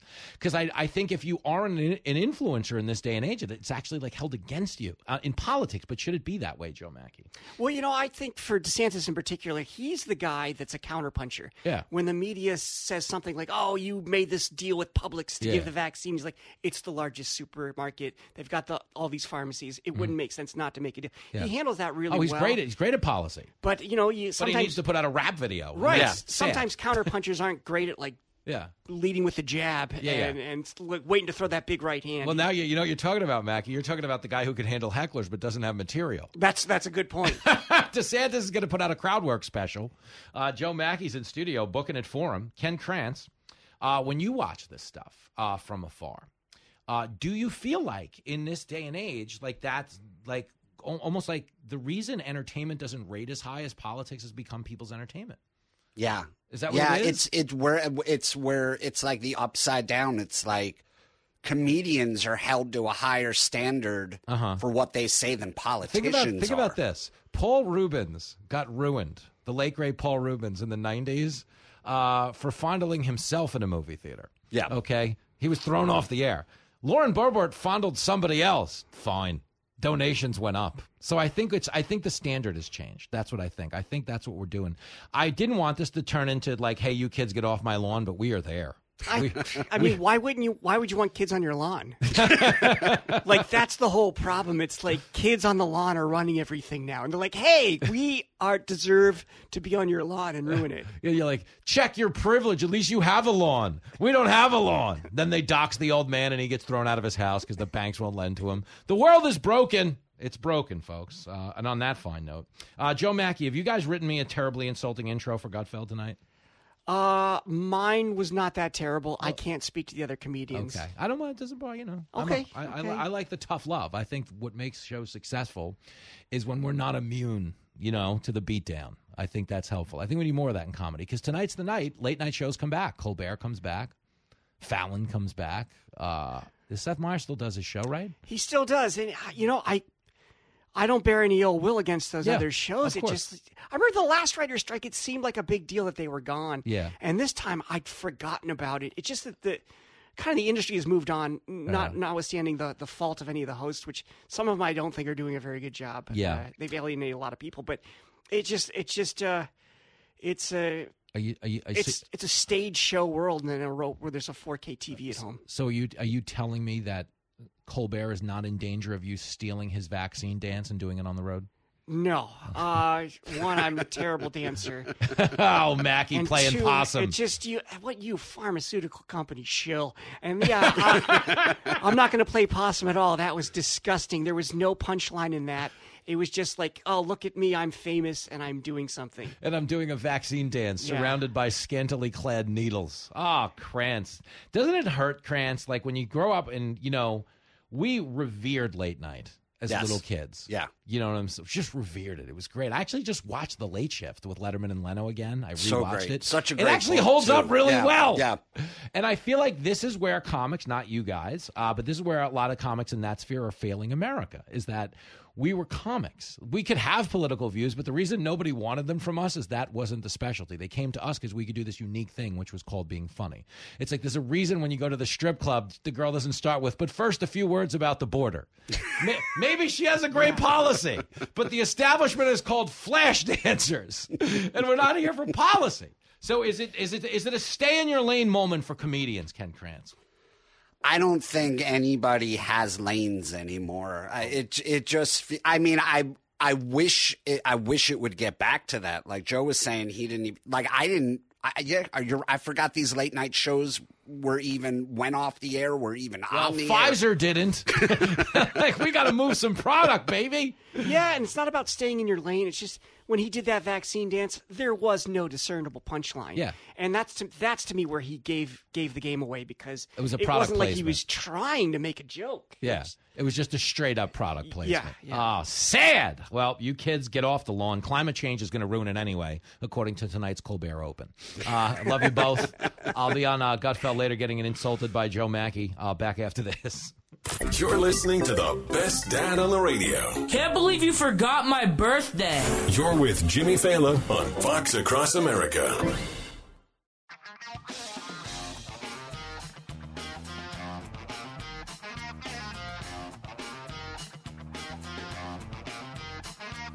There it is. Bottom of the ninth. Fox Across America with your radio buddy Jimmy Failla, about to become your TV buddy. Tonight at 10 o'clock Eastern Standard Time, I will be on Gutfeld with our lovable comedy dwarf, Greg Gutfeld. That's going to be a chippy one. I'm in a, I'm in a raucous mood, Ken Krantz.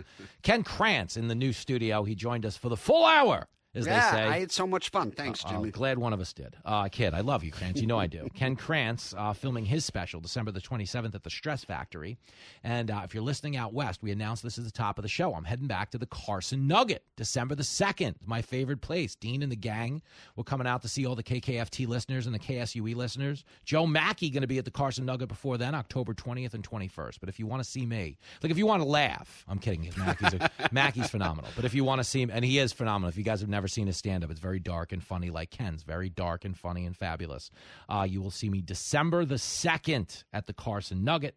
And if you're down in Florida, October the 20th and the 21st, Ken Krantz will be in the Sunshine City Comedy Club. Sunshine City Comedy Club. Boom. That is October the 20th and 21st. This show just turned into a human sandwich board. Did you notice that? I did. We were like analyzing the news and Taylor Swift and getting ahead in comedy, and it just turned into like, hey, can you buy some tickets? at, at the end of the day, we're just out here. We're no better than these politicians we're giving a hard time to. I kid. No, we're actually giving you a good time. And none of the proceeds of our shows will go to Ukraine so they can launder the money. I mean, it may go to a couple Ukrainian strippers. Uh, no promises there, you know, but they'll be working here in the United States. We'll be stimulating the local economy, will we not? It's called the trickle down effect. I've heard good things about it. It's amazing. We didn't have time to get to it, but apparently you're getting divorced, you mentioned. well, we'll cover that next time. Stunner! Who knew? The guy with all the strip club analogies was going to get divorced. No one saw this one coming. The show's over. Watch Gutfeld tonight. Either way, live your best life. We love you guys. We'll be back tomorrow. Be a Republican, be a Democrat. Just do not be a.